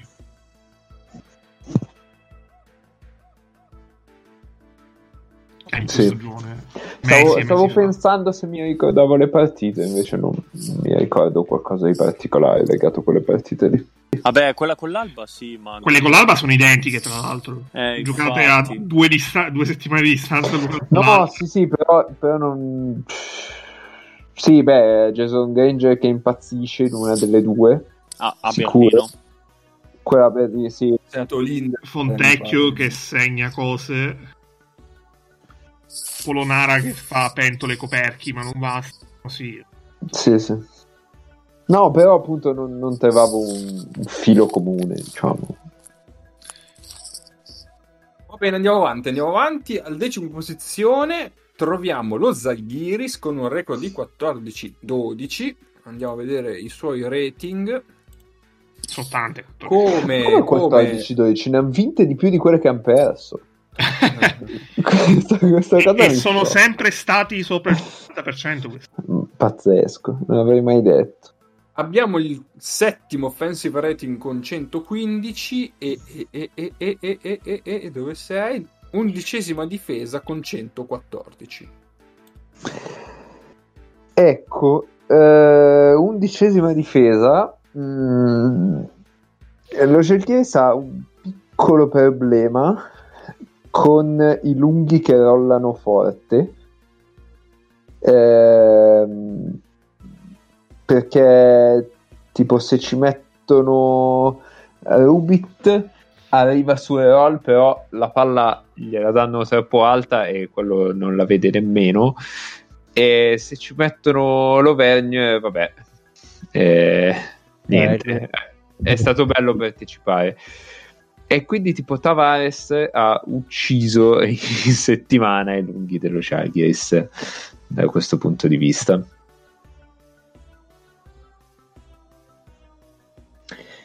E... parlare nuovamente di Loverne non penso che abbiamo voglia. No, anche perché è peggiorato dall'ultima volta che ne abbiamo parlato. Ci conviene parlarne. No, eh, è riapparso Vasturia che si era rotto, è rientrato, sì. E però nessuno se n'è accorto, quindi bene così. E, e boh, altre cose non lo so, mi sembra no. che il minutaggio di Lekavgius sia in calo. Lo Zalgiris ha una situazione di scontiglietti che in teoria è buona perché è a due uno a zero molto ciccioni Efes e Fener, però Efes e Fener non saranno settima ottava probabilmente alla fine, e è in vantaggio con tutte quelle che le stanno dietro, quindi Baskonia, Asvel e Olympiakos. La canzone dello Zalgiris vado al massimo di Vasco Rossi, perché quest'anno hanno fatto eh, prima una striscia di cinque vittorie, poi una striscia di cinque sconfitte, poi una striscia di sette vittorie. È stato un evento molto molto montagne russe.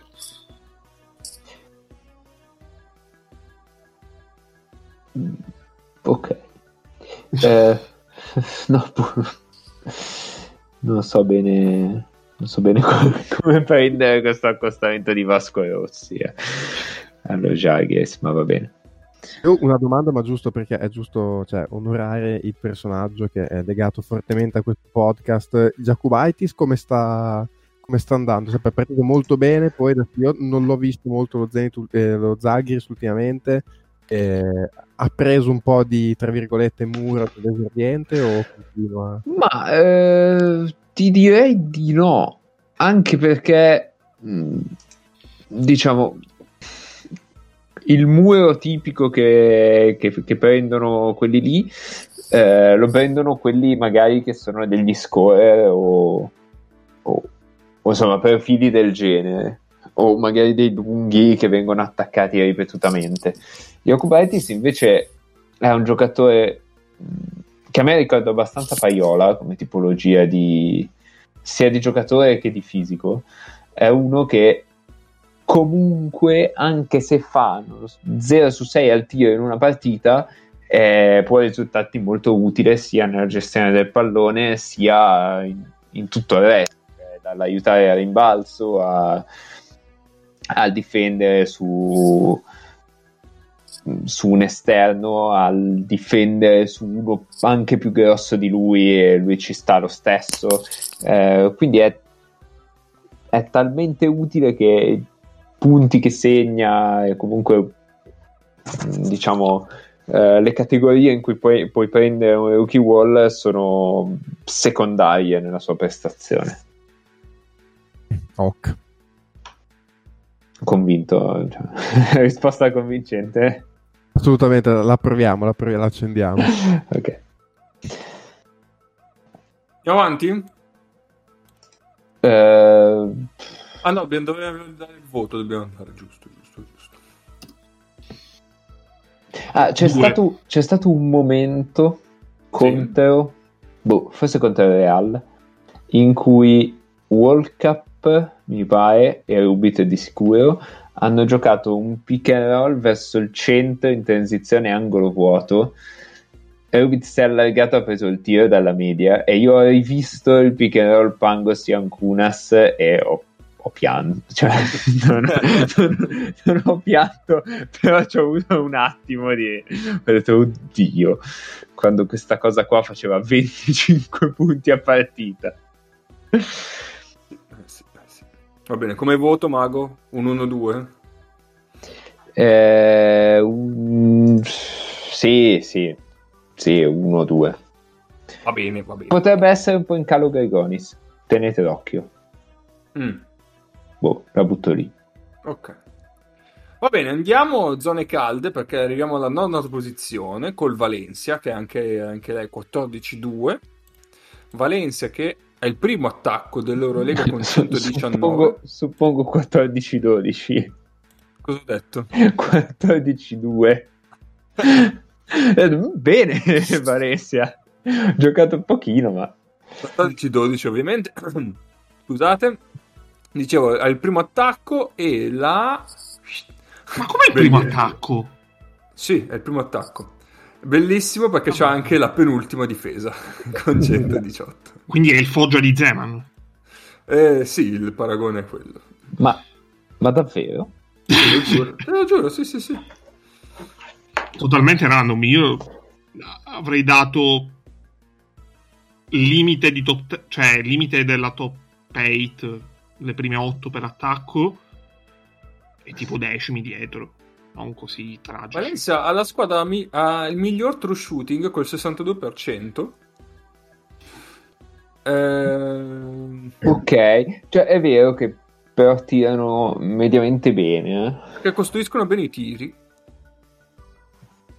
Adesso non ti so, non ti so sto facendo una, un'analisi su, Beh, sui tiri uncontested, contested, non ti so ancora che, che ti direi, perché il pick and roll, sia che sia giocato con Dublevic che con Toby, mh, tende comunque ad attirare gravità della difesa, perché Dublevic se, se lo lascia aprirsi sono problemi, e quindi lascia dei tiri dall'angolo abbastanza puliti, e se c'è Se c'è Kalinic, vabbè, Kalinic taglia piuttosto che tirare dall'angolo, giustamente. Adesso vado a sensazione, però anche Kalinic secondo me sta tirando abbastanza bene dall'arco. Kalinic secondo me sta tirando bene ma poco. Ok, ci sta. Okay. Sì, è vero. È vero. Sì, c'ha la sensazione che ho avuto io. quaranta per cento con però poco più di un tiro a partita. Okay, okay, okay. Allora, Valencia ha uh, un calendario che è di quelle che inseguono e in assoluto è per distacco il più facile ed è anche il, uh, il quarto calendario più facile, quindi fino alla fine della stagione. Più facile di Valencia c'erano solamente Sesca, Zenit e Barcellona, e in realtà se togli le prossime tre, che sono Efes, Maccabi e Fenerbahce, finiscono bene, perché possono anche fare cinque zero finendo. Eh, quindi, perché finiscono con Kinky, Bayern, Olympiacos, Alba e Baskonia, e, e quindi questo potrebbe essere la, lo sprint finale per entrare, per provare ad entrare in uno dei posti playoff. In questo periodo, in questo momento sono abbastanza ben lanciati, mi sembra. Cioè, a partire con l'Efes non ve l'abbiamo consigliata da vedere, ma probabilmente è interessante vedere. Qui c'ho un numero, le ultime dieci partite Valencia ha sei giocatori sopra il quaranta per cento da tre punti, tutti con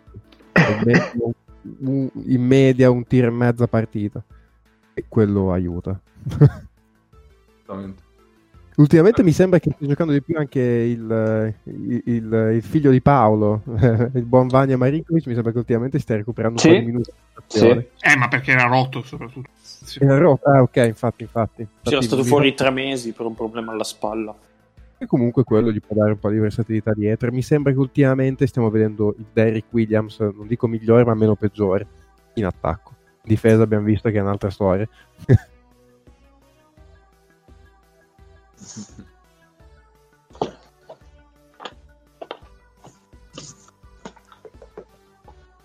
Altro? No, io non parlerò di Martin Elmason, quindi prego. Voto? Io direi anche uno. Due perché non sono dentro in questo momento. Eh, eh, ci sta, ci sta, ci sta. Eh, loro avevano fatto due o tre acquisti pensando di star dentro. Secondo me un po' di qualcuno ce l'hanno in questo momento loro. Ok, ok, ci sta, ci sta, ci sta. Ah, sono d'accordo, ma è anche vero che quattordici dodici. Eh no, eh... si è saltato ogni. Se il quattordici dodici. Allora, in qualsiasi delle altre quattro stagioni, non Eurolega campionato, con quattordici dodici a questo punto della stagione eri dentro ed eri anche, se non settimo, se non sesto, almeno settimo. Eh, no, ok. Eh, no, vai, vai, Mago. No, ok, però questi hanno lo stesso, lo stesso record della squadra che schiera come centro titolare l'Auvergne. Sì, però eh. lo Zalgiris sta facendo una stagione che... che è strana, perché hanno avuto dei momenti in cui battevano il titolare l'Auvergne, ho detto. Madonna. Eh. Vabbè. Vai, vai Nick, ho dato sì. il mio contributo alla causa. Cioè, qui secondo me in realtà il rating, credo io, almeno in casa loro, è un po' più alto, ma per due o tre motivi, nel senso che loro intanto hanno, eh, gli pende sulla testa la questione che comunque loro teoricamente sono dentro con un annuale, e per stare dentro devono fare i playoff, e mi sembra che gli acquisti che hanno fatto quest'estate, Kalinic, sì. Williams, eh, lo stesso Prepelic, cioè, fossero volti a facciamo i playoff e garantiamoci il posto. Poi, ma Williams non è il secondo anno? Secondo anno? No, no, no, no, è il primo. L'anno scorso era, era, era il Fenerbahce, cioè capisco che ce lo siamo dimenticati. È vero? Sì, sì. Però anche per Milano quest'estate di Williams, se vi ricordate. Sì, sì, sì, sì, sì. E, e, e quindi secondo me a maggior ragione okay, loro sono questo... impazzito io, scusate. E comunque hanno fatto loro in termini di vittorie, dicono cazzo siamo fuori, e in prospettiva avere la peggior difesa del, dell'Eurolega se vuoi qualificarti adesso ai playoff dove ci sono dieci squadre in gioco non è un buon punto di partenza. Quindi secondo me il rating qua è un po' più altino, perché loro secondo me i playoff li volevano fare ma oggettivamente rischiano un bel po'. Ma allora, sì. secondo me è vero che li volevano fare, eh, ed è vero che comunque che comunque che comunque hanno avuto una stagione. No, no, mi sono fermato io. Ah, ok. Eh, vabbè, hanno avuto una stagione anche le finte è un casino. Hanno avuto una stagione non molto continua, hanno avuto dei momenti sì. sì. Però alla fine, se tu vedi le prime otto, cioè togli togli il Bayern dalle prime otto, il Bayern non si aspettava nessuno dalle prime otto, eh, loro sono dentro. Ma secondo me, allora, il fatto che la sta... che non siano stati tanti eh vabbè che non siano stati tanto continui è dovuto al fatto che eh, loro non hanno vabbè un, un play classico, cioè nel senso non hanno eh, dei giocatori di talento a gestire il pallone. Cioè, per gli esterni il giocatore di maggior talento, quello da cui vai, è Peripelic, che però non è quello a cui puoi dare la palla in mano. Cioè, lo coinvolge in situazioni di blocco lontano dalla palla. Mentre negli altri ruoti, Ivan Rosson, Vives, un po' di Hermanson, però non, non hai uno, mh, come dire, a cui dare la palla con sicurezza anche nei finali di partita, eccetera. Quindi secondo me quello c'entra con l'essere un po' su e giù.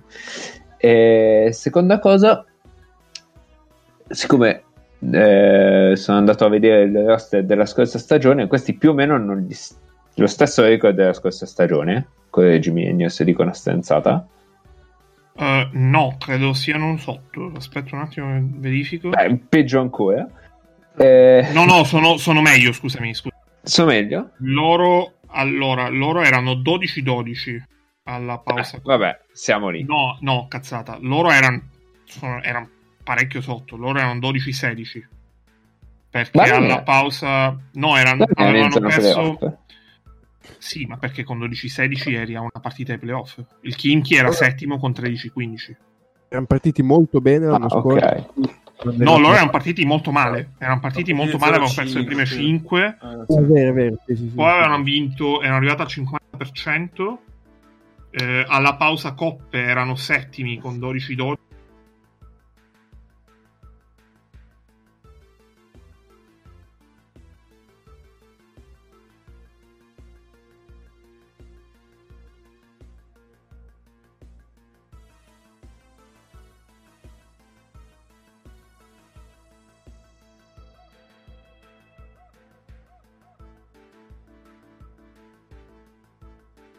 Stavo pensando, cioè l'anno scorso questi hanno rischiato di fare i playoff con Brock Motum, che al momento credo sia panchinato boh, da qualche parte in Turchia o giù di là, eh, Aaron Dornkamp, Madonna, e eh, Maurice Ndure, che non ha voluto nessuno, e Kino Colom, che l'hanno regalato allo Stella Rossa, cioè quindi, dove non gioca. Mh, sulla carta loro hanno fatto degli acquisti che ti valgono, non lo so, eh, cioè li vedi così e dici do via Motum e prendo Derek Williams e sono cinque vittorie. Tipo. No, allora, via, l'hanno... è vero che è andato via Balde, però do via Kino Colom e prendo Peripelic. Ah, beh, eh, sono altre cinque vittorie. Beh, ci sono due cose, secondo me. La prima è che l'anno scorso eh, loro hanno, cioè per loro anche la tipologia di stagione è stata abbastanza uno shock. Sì, perché cioè, comunque non ci arrivavano. Che... Può anche essere che la scorsa stagione fosse sopra quello che era il loro livello, eh. Ci sta. E... l'anno scorso, cioè, sembra passata una vita, ma l'anno scorso c'erano le prime cinque stagione a sé e poi era tutto abbastanza compatto. Cioè c'erano... Sì, sì. Tan- cioè, erano... c'erano quasi, praticamente, ecco, questa è molto interessante, tra Maccabi quinto e Pana sesto c'erano cinque partite, tra il Pana sesto e lo Zenit ultimo c'erano sei partite. Ah, sì. È abbastanza impattante. Quest'anno infatti, questa cosa non esiste. Sembra passato un millennio, sono d'accordo. Eh, quindi, secondo me, questo record, cioè, pesandolo, questo record, oltre a pesare molto, perché è, è nettamente migliore, l'anno scorso questo record gli varrebbe, non ti dico il diciannove nove del Maccabi, ma non ci andiamo nemmeno tanto lontano. Mm. Boh, su questo... È proprio cresciuto tanto il livello medio. Su questo è difficile, è difficile dirlo. Però sì, cioè loro hanno fatto degli acquisti che in teoria avrebbero dovuto farli passare dalla decima a undicesima posizione in cui erano a una settima, tranquilla, sesta, settima, e, e non è stato così. Però son noni anche perché... Eh, però son noni... Sono ta- son tante, eh. son tante altre quelle che sono corse. Sì, sì. Eh, infatti, cioè, Mago, cosa significa oggi una sesta, settima posizione tranquilla? Non esiste. No, esatto, cioè la, la teorica sesta, settima posizione tranquilla è Milano, secondo me, che in realtà che, si che trova non terza. È tranquilla, che non è tranquilla. Cioè è assurda la compressione che c'è di classifica quest'anno, quindi è anche difficile quantificare. Milano ha la stessa distanza, anzi no, adesso con questa giornata è più vicina al primo posto che al, che al nono, eh, che all'ottavo, ma, ma fino, fino a ieri... Eh, fino a prima del Barcellona-Svel, Milano era, aveva la stessa vicinanza al primo posto che all'ottavo. Va bene, direi che possiamo andare. Non so se avete sentito eh, Alexa, eh, no. Peccato, no, avevamo, perché avevamo è stato del momento. Sì, proprio lui. Allora, la canzone del Valencia è un degli stadio. No, accettato. Allora, la canzone del Valencia un e degli stadio. Eh, vabbè. Un giorno mi dirai degli stadio. Ok. È saltato. Che titolo è? No, che l'ha sentito, è... l'ha sentito, ma e... sì, no, sì, sì. L'abbiamo sentito, sì, sì, sì, sì. Allora, andiamo al prossimo. Sei saltato, sei saltato, ma un giorno mi dirai. Esatto, esatto. Andiamo dentro la griglia playoff con l'ottava posizione che è il Fenerbahce, che quindici undici, se fate conto che ne ha vinte undici di fila. No, era arrivato a dieci. dieci di fila, ecco, mi dà l'impressione di che impennata ha avuto la stagione del Fenerbahce. Ehm... Abbiamo allora... parlato del Fenerbahce in realtà tanto. Sì, sì, sì, sì. Sì, è, direi che possiamo andare decimo... anche a... Sì, sì, sì, assolutamente. È il decimo attacco e la dodicesima difesa, ma appunto perché, cioè, media praticamente una metà stagione un po' così così ha un, uh, un incredibile boost. Ma io ho visto il primo quarto e mezzo, tipo, perché poi era diventato quasi inutile eh, con l'Efes e, mh, e mi sembrava che l'Efes arrivasse da dieci partite vinte consecutive e Fener no, eh, cioè li hanno un po' presi a schiaffi sinceramente. Beh, è anche vero, anticlimatico come abbiano interrotto la striscia. Madonna, è impressionante. È anche vero che l'Efes è ben più forte del Fener, eh? L'Efes ha un dato che dopo poi, quando passiamo all'Efes, lo snoccioliamo. Mm, allora, l- io dico al volo, eh, il Fener ha un calendario abbastanza semplice, perché gioca con tante squadre che sono fuori ai playoff, eh, però... Uh, le, uh, deve giocare sia con lo Valencia che, so, che con lo Zalgiris, che sono le squadre che inseguono partite di distanza, ed è sotto con entrambe, quindi comunque uh, deve vincerle, perché se le perde entrambe... Ma è, so- è, è sotto è di tanto mai. Con lo Zalgiris, no? Sì, ha perso di trentasette all'andata. Eh, infatti, me la ricordavo. No, quella, quella, quella... Quella fu l'ultima partita prima dell'arrivo di Kuduric e prima della striscia di dieci vittorie.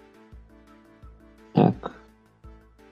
Ah, la canzone è Salirò di Daniele Silvestri, eh, loro sono saliti da, eh, dal penultimo posto, ovvero l'ultimo dei normali, eh, a, a comunque erano sesti, anzi forse addirittura quinti prima della partita con eh, l'Efes.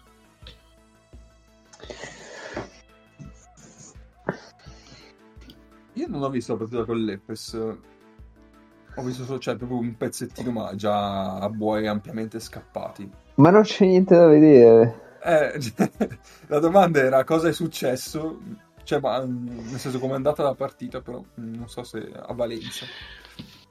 Io avevo avuto l'impressione che loro già nella non fossero stati quelli delle altre nove vittorie. Non lo so, Nick, tu hai delle spiegazioni? Ma io, cioè, nel senso, mh, per assurdo, per una squadra che è in quella forma lì, mi fa meno paura per il futuro una sberra di sto tipo, cioè una partita dove non ti sei presentato, perdi di quaranta perché non ti sei presentato, piuttosto che una partita dove magari perdi per, per oggettivi problemi. Io ammetto, non l'ho vista la partita. Okay. Ah, cioè, ok, ok. Eh, quindi non, eh, non, ho, non ho informazioni di questo tipo, però mh, dopo così tante vittorie ci può stare che magari arrivi, buchi completamente la partita, non scendi in campo e prendi quaranta punti. Eh, non so quanto mi fermerei a vedere. Cioè è anche una questione di probabilità alla fine. Sì, sì, nel senso, poi comunque giochi, vabbè, è un derby, vabbè, senza pubblico, però comunque era comunque anche un derby, nel senso ci sta che la imbrocchi proprio male, la perdi male, non, non la starei a prendere troppo come metro attuale del, del Fener, cioè sono ancora troppo fresche quelle dieci partite, a me personalmente in quelle dieci partite ne ho viste diverse, il Fener mi ha dato più volte l'impressione di essere una squadra da Final Four, cioè non solo una squadra in risalita, cioè in, in, il Fener in quel momento lì, e secondo me ancora adesso è una delle prime quattro squadre di questa Eurolega, eh, ha fatto un salto di quel tipo secondo me come squadra. E... ci sono le altre tre. Mm, C S... Vabbè, Barcellona senza dubbi, C S K A, e poi io personalmente una tra eh, Milano e queste Efes qua, che mi sembra che stia cominciando a fare quella risalita che eh, a inizio anno mi aspettavo da loro, cioè sta, stanno facendo, stanno cominciando secondo me a fare quel percorso sì. che mi aspettavo, cioè magari lenti fino a metà stagione, poi piano piano cominciano a ingranare. Quando si gioca nei playoff sono una squadra con cui devi fare i conti. Io personalmente prendo Milano ed Efes e non prendo il Sesca senza Pino. Però è un discorso complesso. Non lo so, dipende, dipende anche dagli accoppiamenti. Poi. Sì, esatto. esatto. Da dire che questo dovrà prendersi il Real se dovesse rimanere fuori dalle sì. cinque. Perché il Real, sì. se va fuori dalle cinque, io credo che non... al di là che abbia tutti i premi del mondo, non lo vuol pigliare nessuno come accoppiamento ai quarti. Mm, non lo so.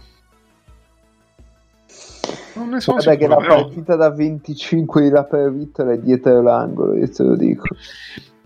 Io ho l'impressione che Real sia è la squadra che... come, come il tamareo che voleva incularmi la Vespa. Che ti possa slanciare perché... perché...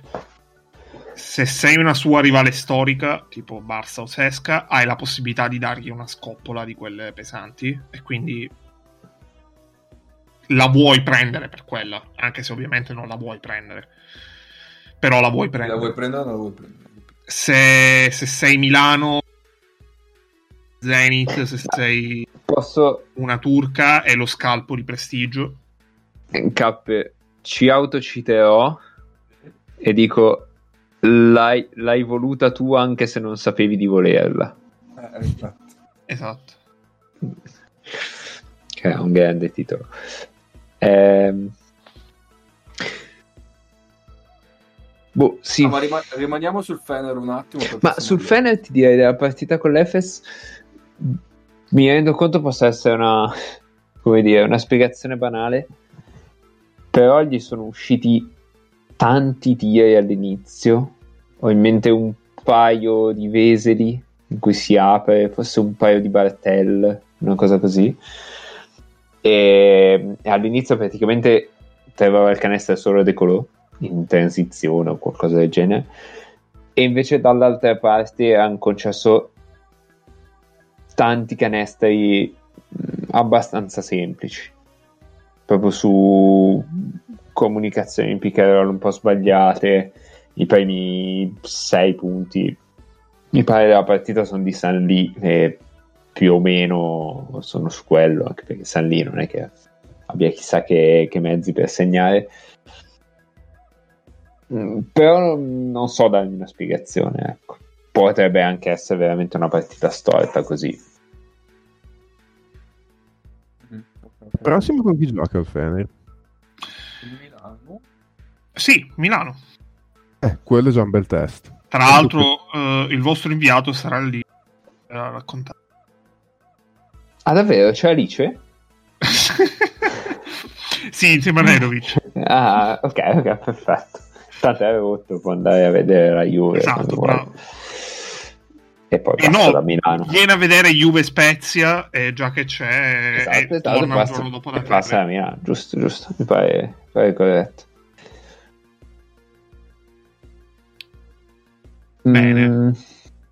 Restiamo a Istanbul. Va bene. K. Perché dopo il Fener c'è l'Efes. K sì. Secondo noi. Ok. Sì, sì, sì, sì. No, dico voto. Ma allora, contando che l'ultima volta le...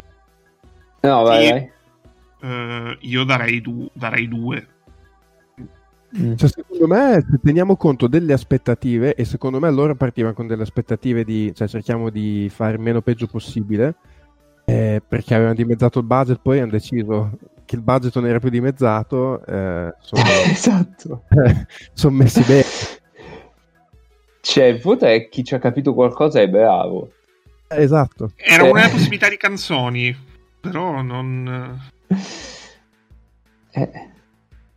Sì, secondo me si sta tra l'uno e il due, nel senso che comunque... Beh, sì. Secondo me... Ah, visto del... il momento di forma anche...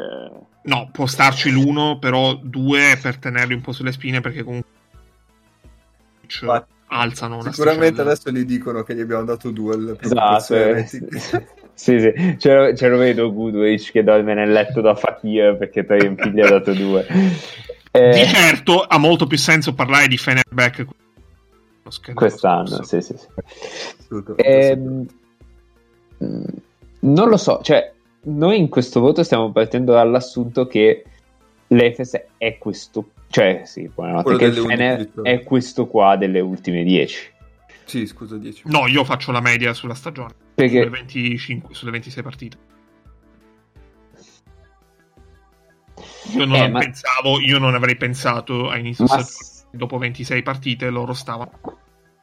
Eh, ho capito, però ho messo dentro Goodrich.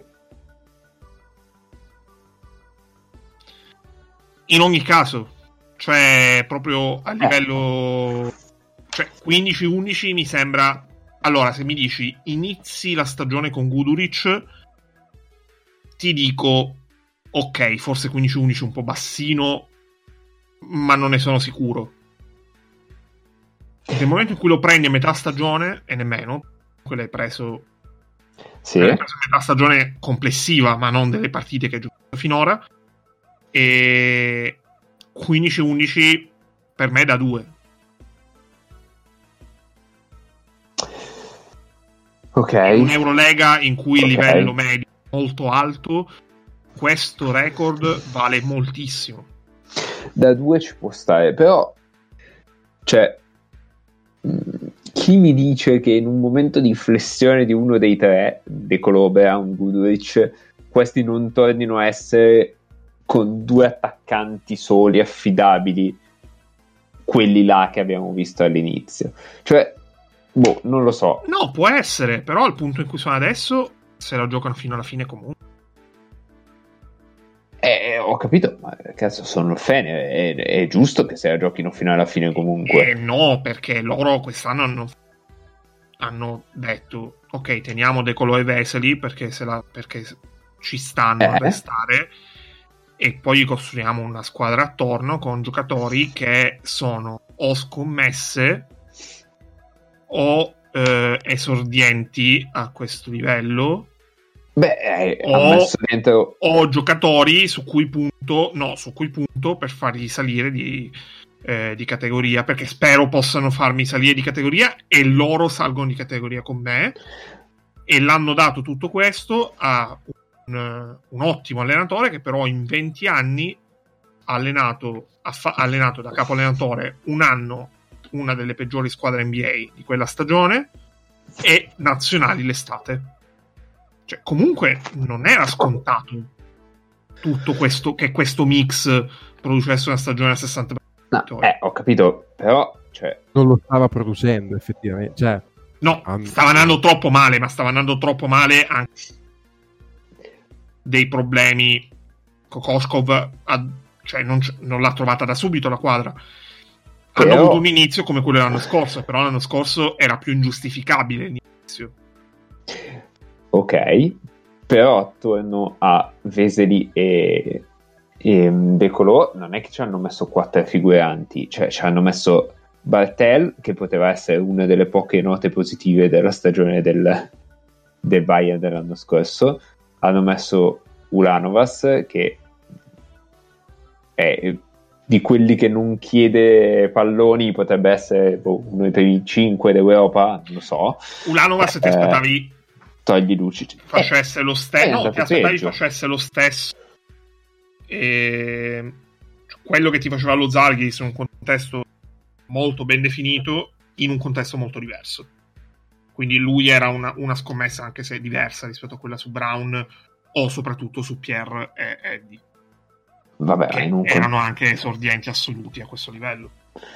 Ma in un contesto diverso nì, perché è una squadra che gioca in transizione in un contesto diverso perché con, con degli handler che ma, eh, io non, non ci vedo tutta questa diversità. Cioè, una squadra che gioca tanto in transizione con degli handler che, che attaccano molto dal palleggio, Uh, dei lunghi abbastanza mobili che possono tirare da fuori uh, e quindi lo possono mandare in post basso in una situazione del genere. Uh, sarebbe interessante capire, cioè Dechampierre potrebbe essere la cosa più vicina ad Aaron White uh, che ci sia. Mm-hmm. Ah, sarebbe uh, interessante capire sulla loro stagione qual è la differenza tra le prime sedici, le prime quindici partite e le altre undici in termini di eh, volume di tiro da fuori, perché io ho l'impressione che oltre a tirare meglio, perché non tiri, eh, non vinci dieci partite di fila se non tiri meglio, abbiano anche tirato di più da fuori. Ma secondo me la differenza è Goodrich e poi dopo tutto il resto. Eh, però cioè non è faccio tanto quanto tiri fuori, sono... ma, ma che tipo di tiri prendi fu- da fuori prima dell'arrivo di Gudurić e dopo l'arrivo di Gudurić. Cioè, me. ma se io, se io domani, eh, non lo so, a Baskonia prendo Bogdanovic e ce lo metto dentro... Eh, no, aspetta, aspetta, cioè... piano, aspetta. Non puoi paragonarmi Gudurić a Bogdanovic, eh? Beh, l'ultima stagione di Gudurić in Europa è, è paragonabile all'ultima stagione di Bogdanovic in Europa. Cioè, non dico Bogdanovic, però, nel senso... Sì, ma Gudurić viene da un anno e mezzo di inattività, praticamente. Bogdanovic di là... Eh, ma... giocava. Chiar- no, vabbè, ok, però, nel senso... Eh, no, fino a un certo punto. Perché non è... Cioè, Cosa, cioè nel, qual è, il discorso è l'impatto sulla squadra in cui arriva. No, ma l'impatto sulla squadra in cui arriva, cioè... li ha rivoltati con un calzino, non lo nega nessuno. Il, il, il eh, ma, che ti dico io è Gudurić prima di andare di là è uno dei primi cinque giocatori d'Europa. Cioè, to, prendo mm. Micic, prendo Micic a Baskonia. Ok. Eh. Cioè, io allora, se okay, fossi allora... Paolo ci metterei cinque bestemmie. Tipo. No. Tu mi dici, prendi Micic a Baskonia e invece di tredici tredici è Reggio Milano? No, invece quindi hai quattro vittorie in più? Eh, sì, ho quattro vittorie in più, sì. Ok, benissimo. Fai lo stesso discorso col Fener. Il Fener prende Gudurić, le due tre partite in meno, invece di quindici undici, è al cinquanta per cento. Poco sotto. Beh, ma quindici undici non è record del... di quel Fener. Sì, ma è un, è un outlier. E undici e dieci uno non è il record di questo Fener. Va bene. Eh, quindi. Motivo per cui, secondo me, mh, Kuduric, cioè questo striscia con Kuduric ha avuto anche il merito di normalizzare la situazione di una squadra che non valeva un cinque dieci. Cioè, il Fener era penultimo all'arrivo di Kuduric e per quanto possa, poteva essere disfunzionale nel, nelle prime quindici partite della stagione, poteva essere una squadra che, non, che aveva un'identità un po' confusionaria, che aveva giocatori comunque importanti che non avevano avuto un supporto. Vesely ha giocato parecchio male e anche parecchio poco nelle prime quindici partite, non valeva quel record. Si sono un attimo aggiustate la situazione. Tu a inizio stagione non dicevi che il Fener poteva valere il sessanta per cento all'inizio, però a inizio stagione non pensavi che venisse Kuduric, quindi si, si eh, compensano punto. un po' le due, le due co- eh, si compensano un po' le due cose. Eh sì, però cioè nel senso questi non hanno ridotto il budget, cioè inizio stagione tu dicevi così perché hanno ridotto il budget. Eh no, e aspetta, aspetta. E poi vanno a prendere uno dei primi cinque giocatori dell'Europa di due stagioni fa. Allora, eh. che hanno ridotto il budget, che non hanno ridotto il budget, cioè è vero che l'hanno ridotto. Du- loro ne potevano tenere due, hanno scelto. Ma chi è che, chi è, che è andato via, scusa? Come che è andato via? All- è andato via, allora... Andiamo la via Lucas e entra Goodwich, siamo pari. Ma loro non hanno fatto la squadra quest'estate pensando. Probabilmente avranno trovato il modo di recuperare un po' di quelle risorse che gli hanno permesso di firmare Goodwich. Ma loro l'anno scorso è andato via, vabbè... Uh, è andato via Kalinic, è andato via Datome, è andato via Lucas... è andato vabbè, via Eric Williams Kalinic, che chiamava Kalinic Ulanovas, siamo qua, costa molto meno Ulanovas, sì, ma come... Di so... sì, come valore ok, eh, okay. Se facciamo un discorso economico costa molto. Datome, Datome dell'anno scorso è al limite dell'impresentabile, hai messo dentro Lorenzo Brown che è uno dei migliori giocatori delle squadre, diciamo vero, ma Brown non credo giù. prenda tanto Brown non credo prenda tanto anche perché ha un annuale, prendesse tanto eh, non avrebbe firmato un annuale e non, cioè, avrebbe provato ad andare di là. Eh no, ma quello che dico, cioè, che questa squadra è più forte della squadra dell'anno scorso. Non hai sostituito dal punto di vista economico. Sì, ma è più forte dell'anno scorso perché hai speso meno in maniera molto più razionale. L'anno scorso dicevamo che era una squadra eh, okay, funzionale, una collezione di figurine. Due, allora. Ma i due perché l'ultima volta che li abbiamo visti, allora, e due per due motivi. Uno perché io non mi aspettavo potessero essere a questo punto della stagione col sessanta per cento di vittorie.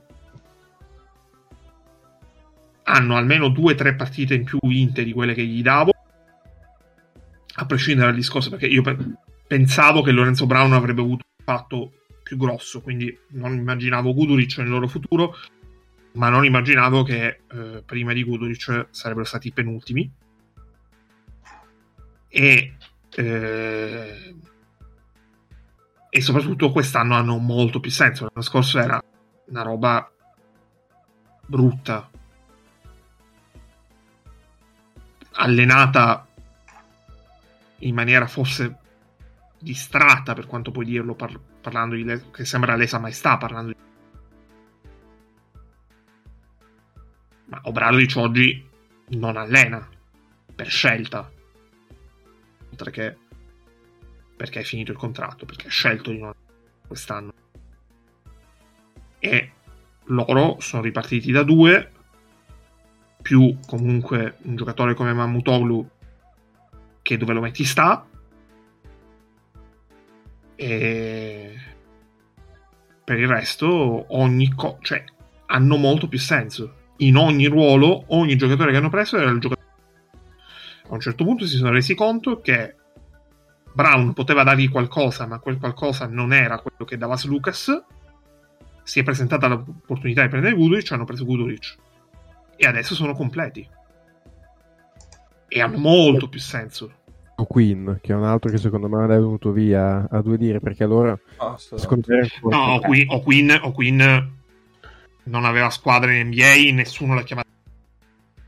O Queen, quando lo firmi a, que- a questo punto della stagione nemmeno lo paghi tanto, cioè lo paghi molto di meno di quanto scorso. Vabbè, quello sì, sicuro, eh. sì, sì.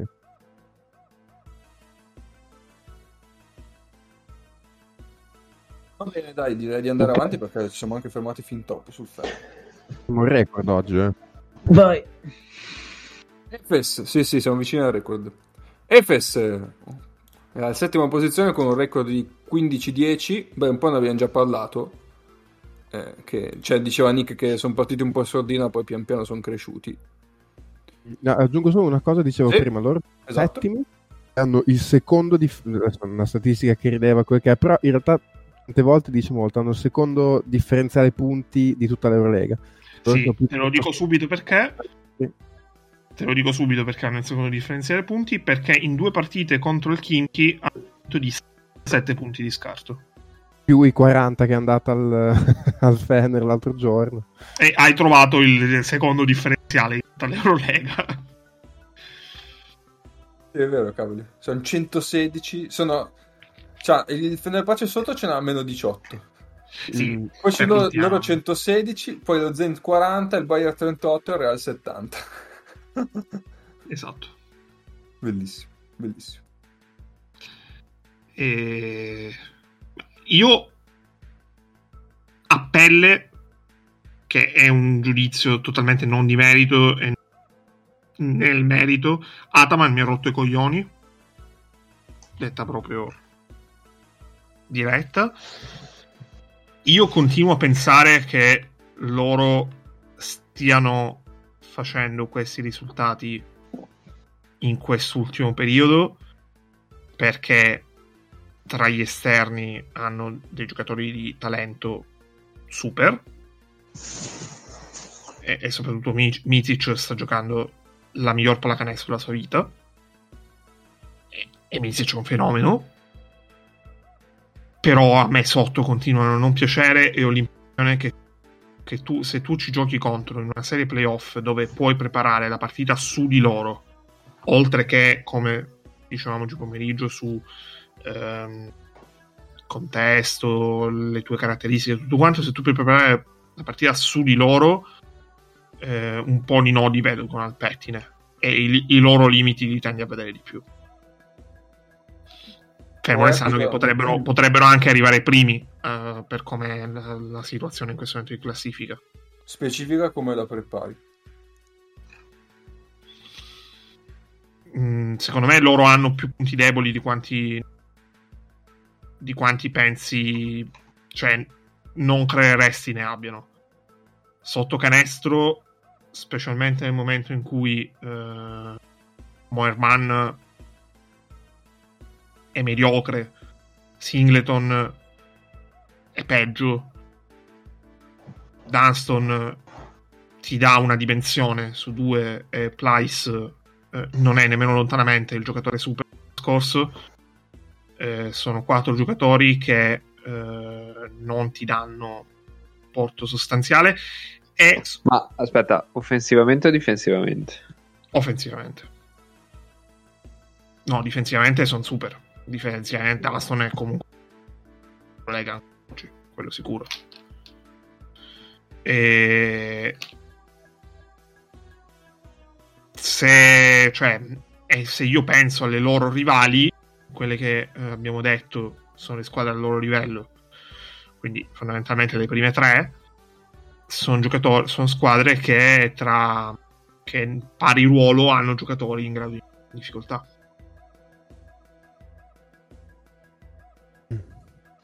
E dall'altra parte hanno anche delle possibilità per provare a limitare, se non proprio eh, ridimensionare quello che è l'appunto di di Mitic. Io la metto, sarà un po' ripetitivo, però diceva iniziando che l'Arkin solo che qua gli cambia la stagione. Io proprio ho i numeri qua sotto, le prime dieci partite di Larkin sono dodici virgola sei punti di media col trentasette per cento dal campo, il ventotto da tre, le ultime otto, diciotto punti col cinquantadue da due e il cinquanta da tre e cinque assist a partita, cioè, nel senso e, di... e comunque quello che citi è il peggior Larkin delle tre stagioni dell'Efes. Sì, esatto, però nelle ultime otto partite è no, sembrato no, anche quello delle ultime otto, anche quello delle ultime otto è il peggiore. Sì, sì. Però non è un caso. Oddio, insomma. Eh, eh beh, l'anno scorso, l'anno scorso era, era Jordan e l'anno prima è oh, che, capito, fa, però, che però fa trenta nelle... punti, che fa trenta punti in semifinale di Four mm. e che fa una stagione senza senso, fa una gara tre di playoff con sì, Barcellona ma... che è una delle dieci migliori partite di un americano negli ultimi vent'anni di Eurolega. Cioè, sì, ma quello... nelle ultime otto ha tirato il sessantacinque di tre shooting delle de cifre di Nick, cioè sì, ok, il da tre su sette tiri da tre partite, l'ultima otto partite. Eh, cioè, che cazzo è? Palleggio, dai. No, è, è il allora, il peggiore è brutta come, come parola. In una, eh, classifica tra tre, in una classifica tra tre è il terzo, ma sono eh, tre. Okay. Sì, Quindi non vengo... voglio fare quello che Beh. dice che stiamo giocando male, ma di sicuro stiamo giocando proprio il contrario di bene. No, può fare meglio di così, può fare meglio di così, l'ha dimostrato. Cioè, è vero che la stagione dell'anno scorso è stata cioè, non, non, fuori di testa, cioè, paranormale. Eh, però secondo me questo ti dimostra anche che a sto Efes qua bast- basta, tra virgolette, avere un Larkin che sì. gioca bene, sì. è una squadra che devi tenere in considerazione per le Final Four, anche perché nel frattempo che uno è calato e Bobois non è che abbia cambiato particolarmente il suo apporto, quindi ha proprio cambiato solo Larkin e Bob. No, Misic forse è salito ancora di un gradino su. Eh, non lo so, guarda che Misic all'inizio stagione non ce ne rendevamo conto, ma tipo tirava la baracca da solo, eh. No, ce ne siamo resi conto. Il fatto che eh, adesso è chi, peraltro. Adesso il fatto che funzionando anche un po' il resto della baracca eh, risalta ancora di più, eh, però esatto, esatto. Sono d'accordo. Funzionando Larkin. Anche. Però il re, cioè, il, prima mm. non è che il resto non funzionasse. Però cioè, se, tu, se tu a questo gruppo qua eh, togli aggiungi un Larkin di un certo tipo, cambia tutto. Cioè Larkin certo. è un giocatore che ti fa veramente questo tipo di differenza. Ma è lo... ah, il resto era incostante. Cioè è lo stesso discorso di Goodwich al Fener, secondo me. Esatto. No, sì. solo, che qui, solo che qui non è che l'hai aggiunto, ma ha cambiato, ha svoltato la sua... la sua stagione no, ed è lo stesso Larkin... discorso del Wilbekin quando becca la partita in cui funziona. ah, Larkin ha avuto il Covid comunque, quindi ha avuto anche quello sì, sì. da riprendersi, e il punto però è che eh, il resto diciamo che è stato molto incostante in questo eh, ma perché prime, è gente che prime... non si crea tirare da solo, cioè nel senso Dance, no, ma non se li sta man, creando nemmeno eccetera. adesso. Non se li sta creando nemmeno adesso. Secondo me, l'Efes diventa... se li creano da soli i Dunston, Molman e Singleton. No, certo, cioè, ma nemmeno dipende... glielo chiedi. Nemmeno glielo chiedi. Eh, dipende da, da come gli arrivano certi palloni e da come la difesa è, è impegnata su altre cose. È chiaro che Molman, se lo metti nel Panathinaikos, non cambia un cazzo. Eh... secondo me loro eh, cioè... loro hanno eh, loro stanno inserendo molto lentamente Musa, perché loro hanno preso Musa è vero, è vero. Sì, non se ne accorge nessuno loro... però qua.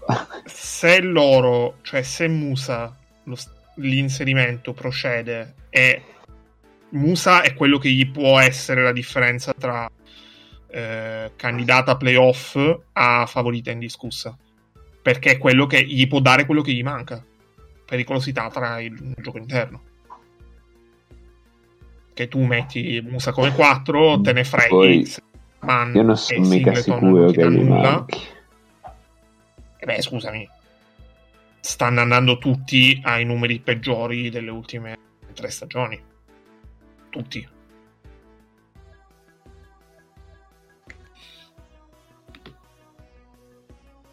Che poi eh, ha anche senso, perché se tu vai a vedere, oh, cioè loro hanno dieci, hanno dieci sconfitte oggi, dieci sconfitte sono quelle che hanno perso in tutta la stagione, in trenta partite dell'anno in cui fanno finale, e l'anno scorso alla, all'interruzione ne avevano perse quattro. No, ok, ma che fino adesso fossero stati eh, sotto il par, mh, nessun dubbio. Però è, in, è l'Arkin, perché l'Arkin gli dà quel, a tutti gli altri gli permette di, di, di essere un'altra cosa, cioè se, se lui rende a quel modo lì quello che gli dà gli altri, che bene o male te l'hanno dato, ovviamente un po' meno perché comunque gli mancava un costruttore di gioco anche per gli altri di quel tipo, eh, però basta per essere una, una squadra che tu ah, consideri... Io penso... Esatto, Nick. Cioè, la, la stagione discorsa per me è lampante di questa. Cioè, l'anno scorso, la passata stagione, l'Arkin ha giocato sempre eh, al massimo, diciamo, e loro andavano al massimo. Quest'anno eh, ha un po' oscillato all'inizio, c'era mi, eh, e tutto il resto andava un po' calando. Chiaramente, quando poi lui torna al livello lì, cioè, ma non ti interessa neanche avere un gioco sotto quando c'hai l'Arkin e Mizic. Ma io mi permetto di aggiungere una cosa, a parte che fino a un ma, certo punto ma gli anni scorsi però... davano la palla sotto. Wow.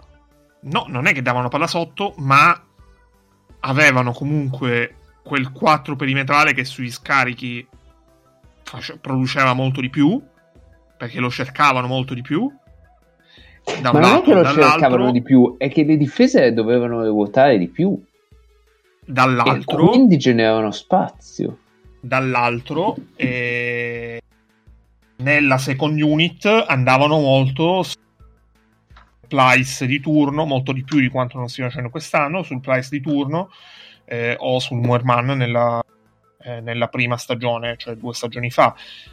Una cosa, cioè noi questi a inizio stagione eravamo tutti fascia uno.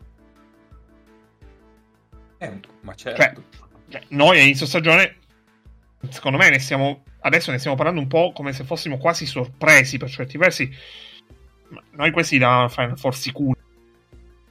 No, però oggi, cioè adesso mh, prendi la squadra che è oggi, adesso al di là della classifica, oggi se tu fai il power ranking oggi non li metti tra i primi prime quattro cinque squadre? No, tra i primi cinque sicuro. Però se mi dici la prima dopo il Barça, no. No, ok, quello, quello ci può stare. Poi nel senso, una volta che sei alle Final Four, una partita secca... Sì, ovvio, no, e loro ne sono pure una dimostrazione su eh, questo. Cioè, però la, la differenza col, col Fener è che io su questi sono sicuro che se l'Arkin gira così, questi sono così. Perché l'abbiamo già visto. La differenza col Fener è che l'anno scorso tra, tra questi e, e il Fener eh, ci stavano eh, undici vittorie e, e si vedevano tutte, e, e quest'anno eh, loro sono rimasti gli stessi, cioè non hanno cambiato nulla, mentre il Fener ha dovuto cambiare tutto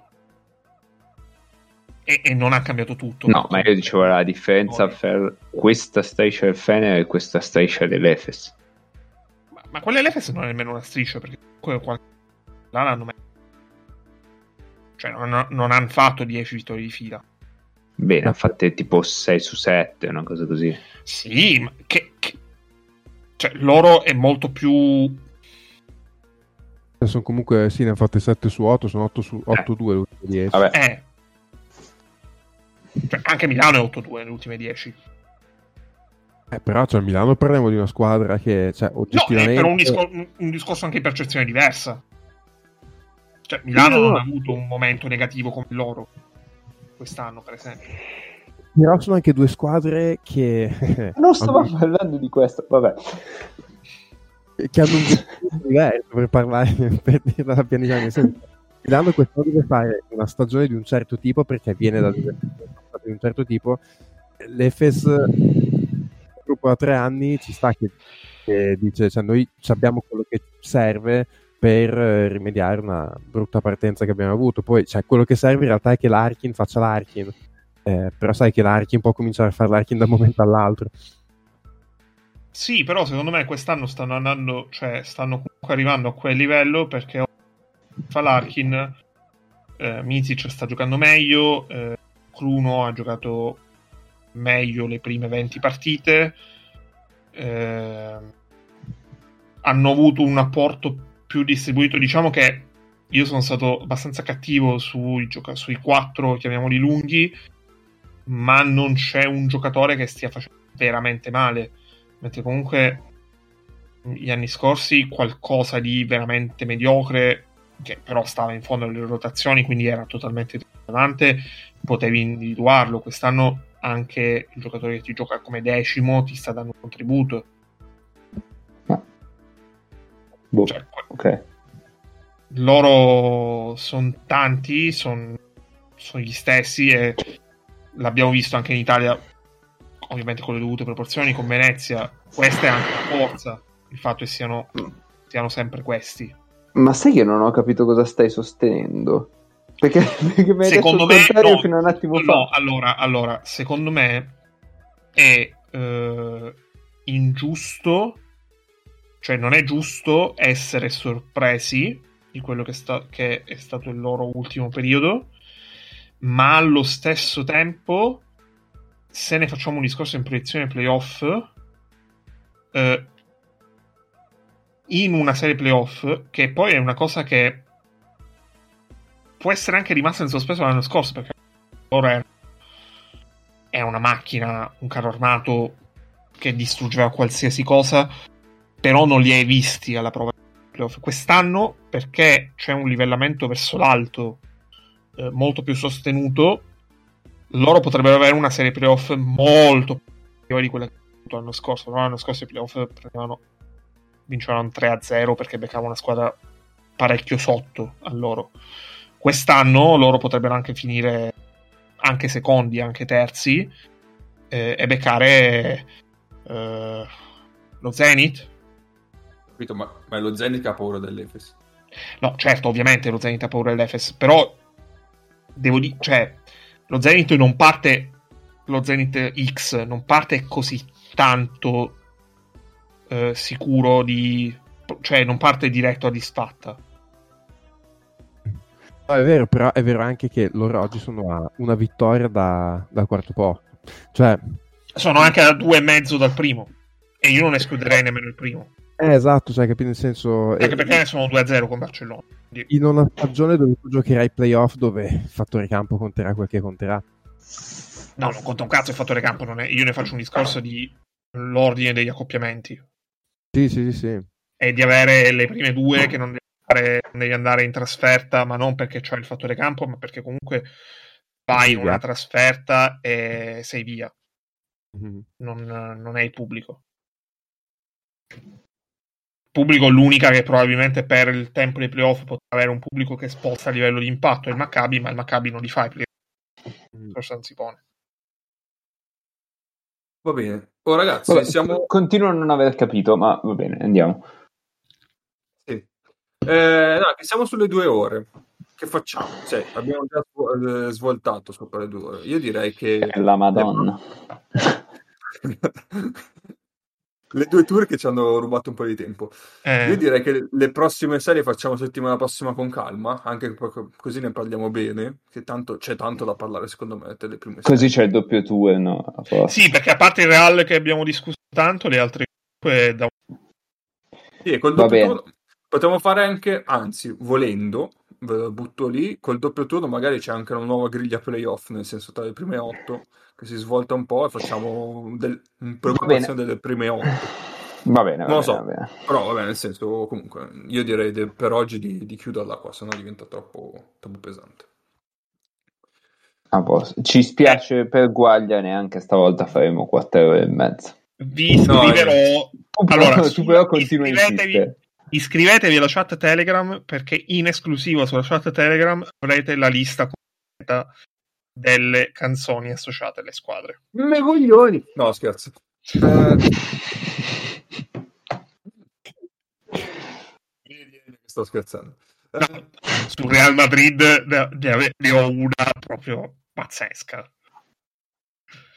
Va bene, allora dai, allora ci sentiamo la settimana prossima. E io non so se sono per te gestire una chat Telegram di milleduecento iscritti da adesso. Dopo questo lancio. Ma no, ma figurati, appena vediamo che sono troppi scateniamo Paolo e vedi come... Oh, giusto, giusto, giusto, corretto, gestisce lui, siamo d'accordo. Questo moderatore. Esatto. O mietitore, non lo so. Moderatore poco moderato. Va bene, allora ci sentiamo settimana prossima, stateci bene, guardate le partite che vi abbiamo consigliato e niente. Ciao. Ma anche le, mascheri, ma anche le alte. Ma anche le alte, assolutamente, assolutamente. Ciao, ciao, ciao, ciao.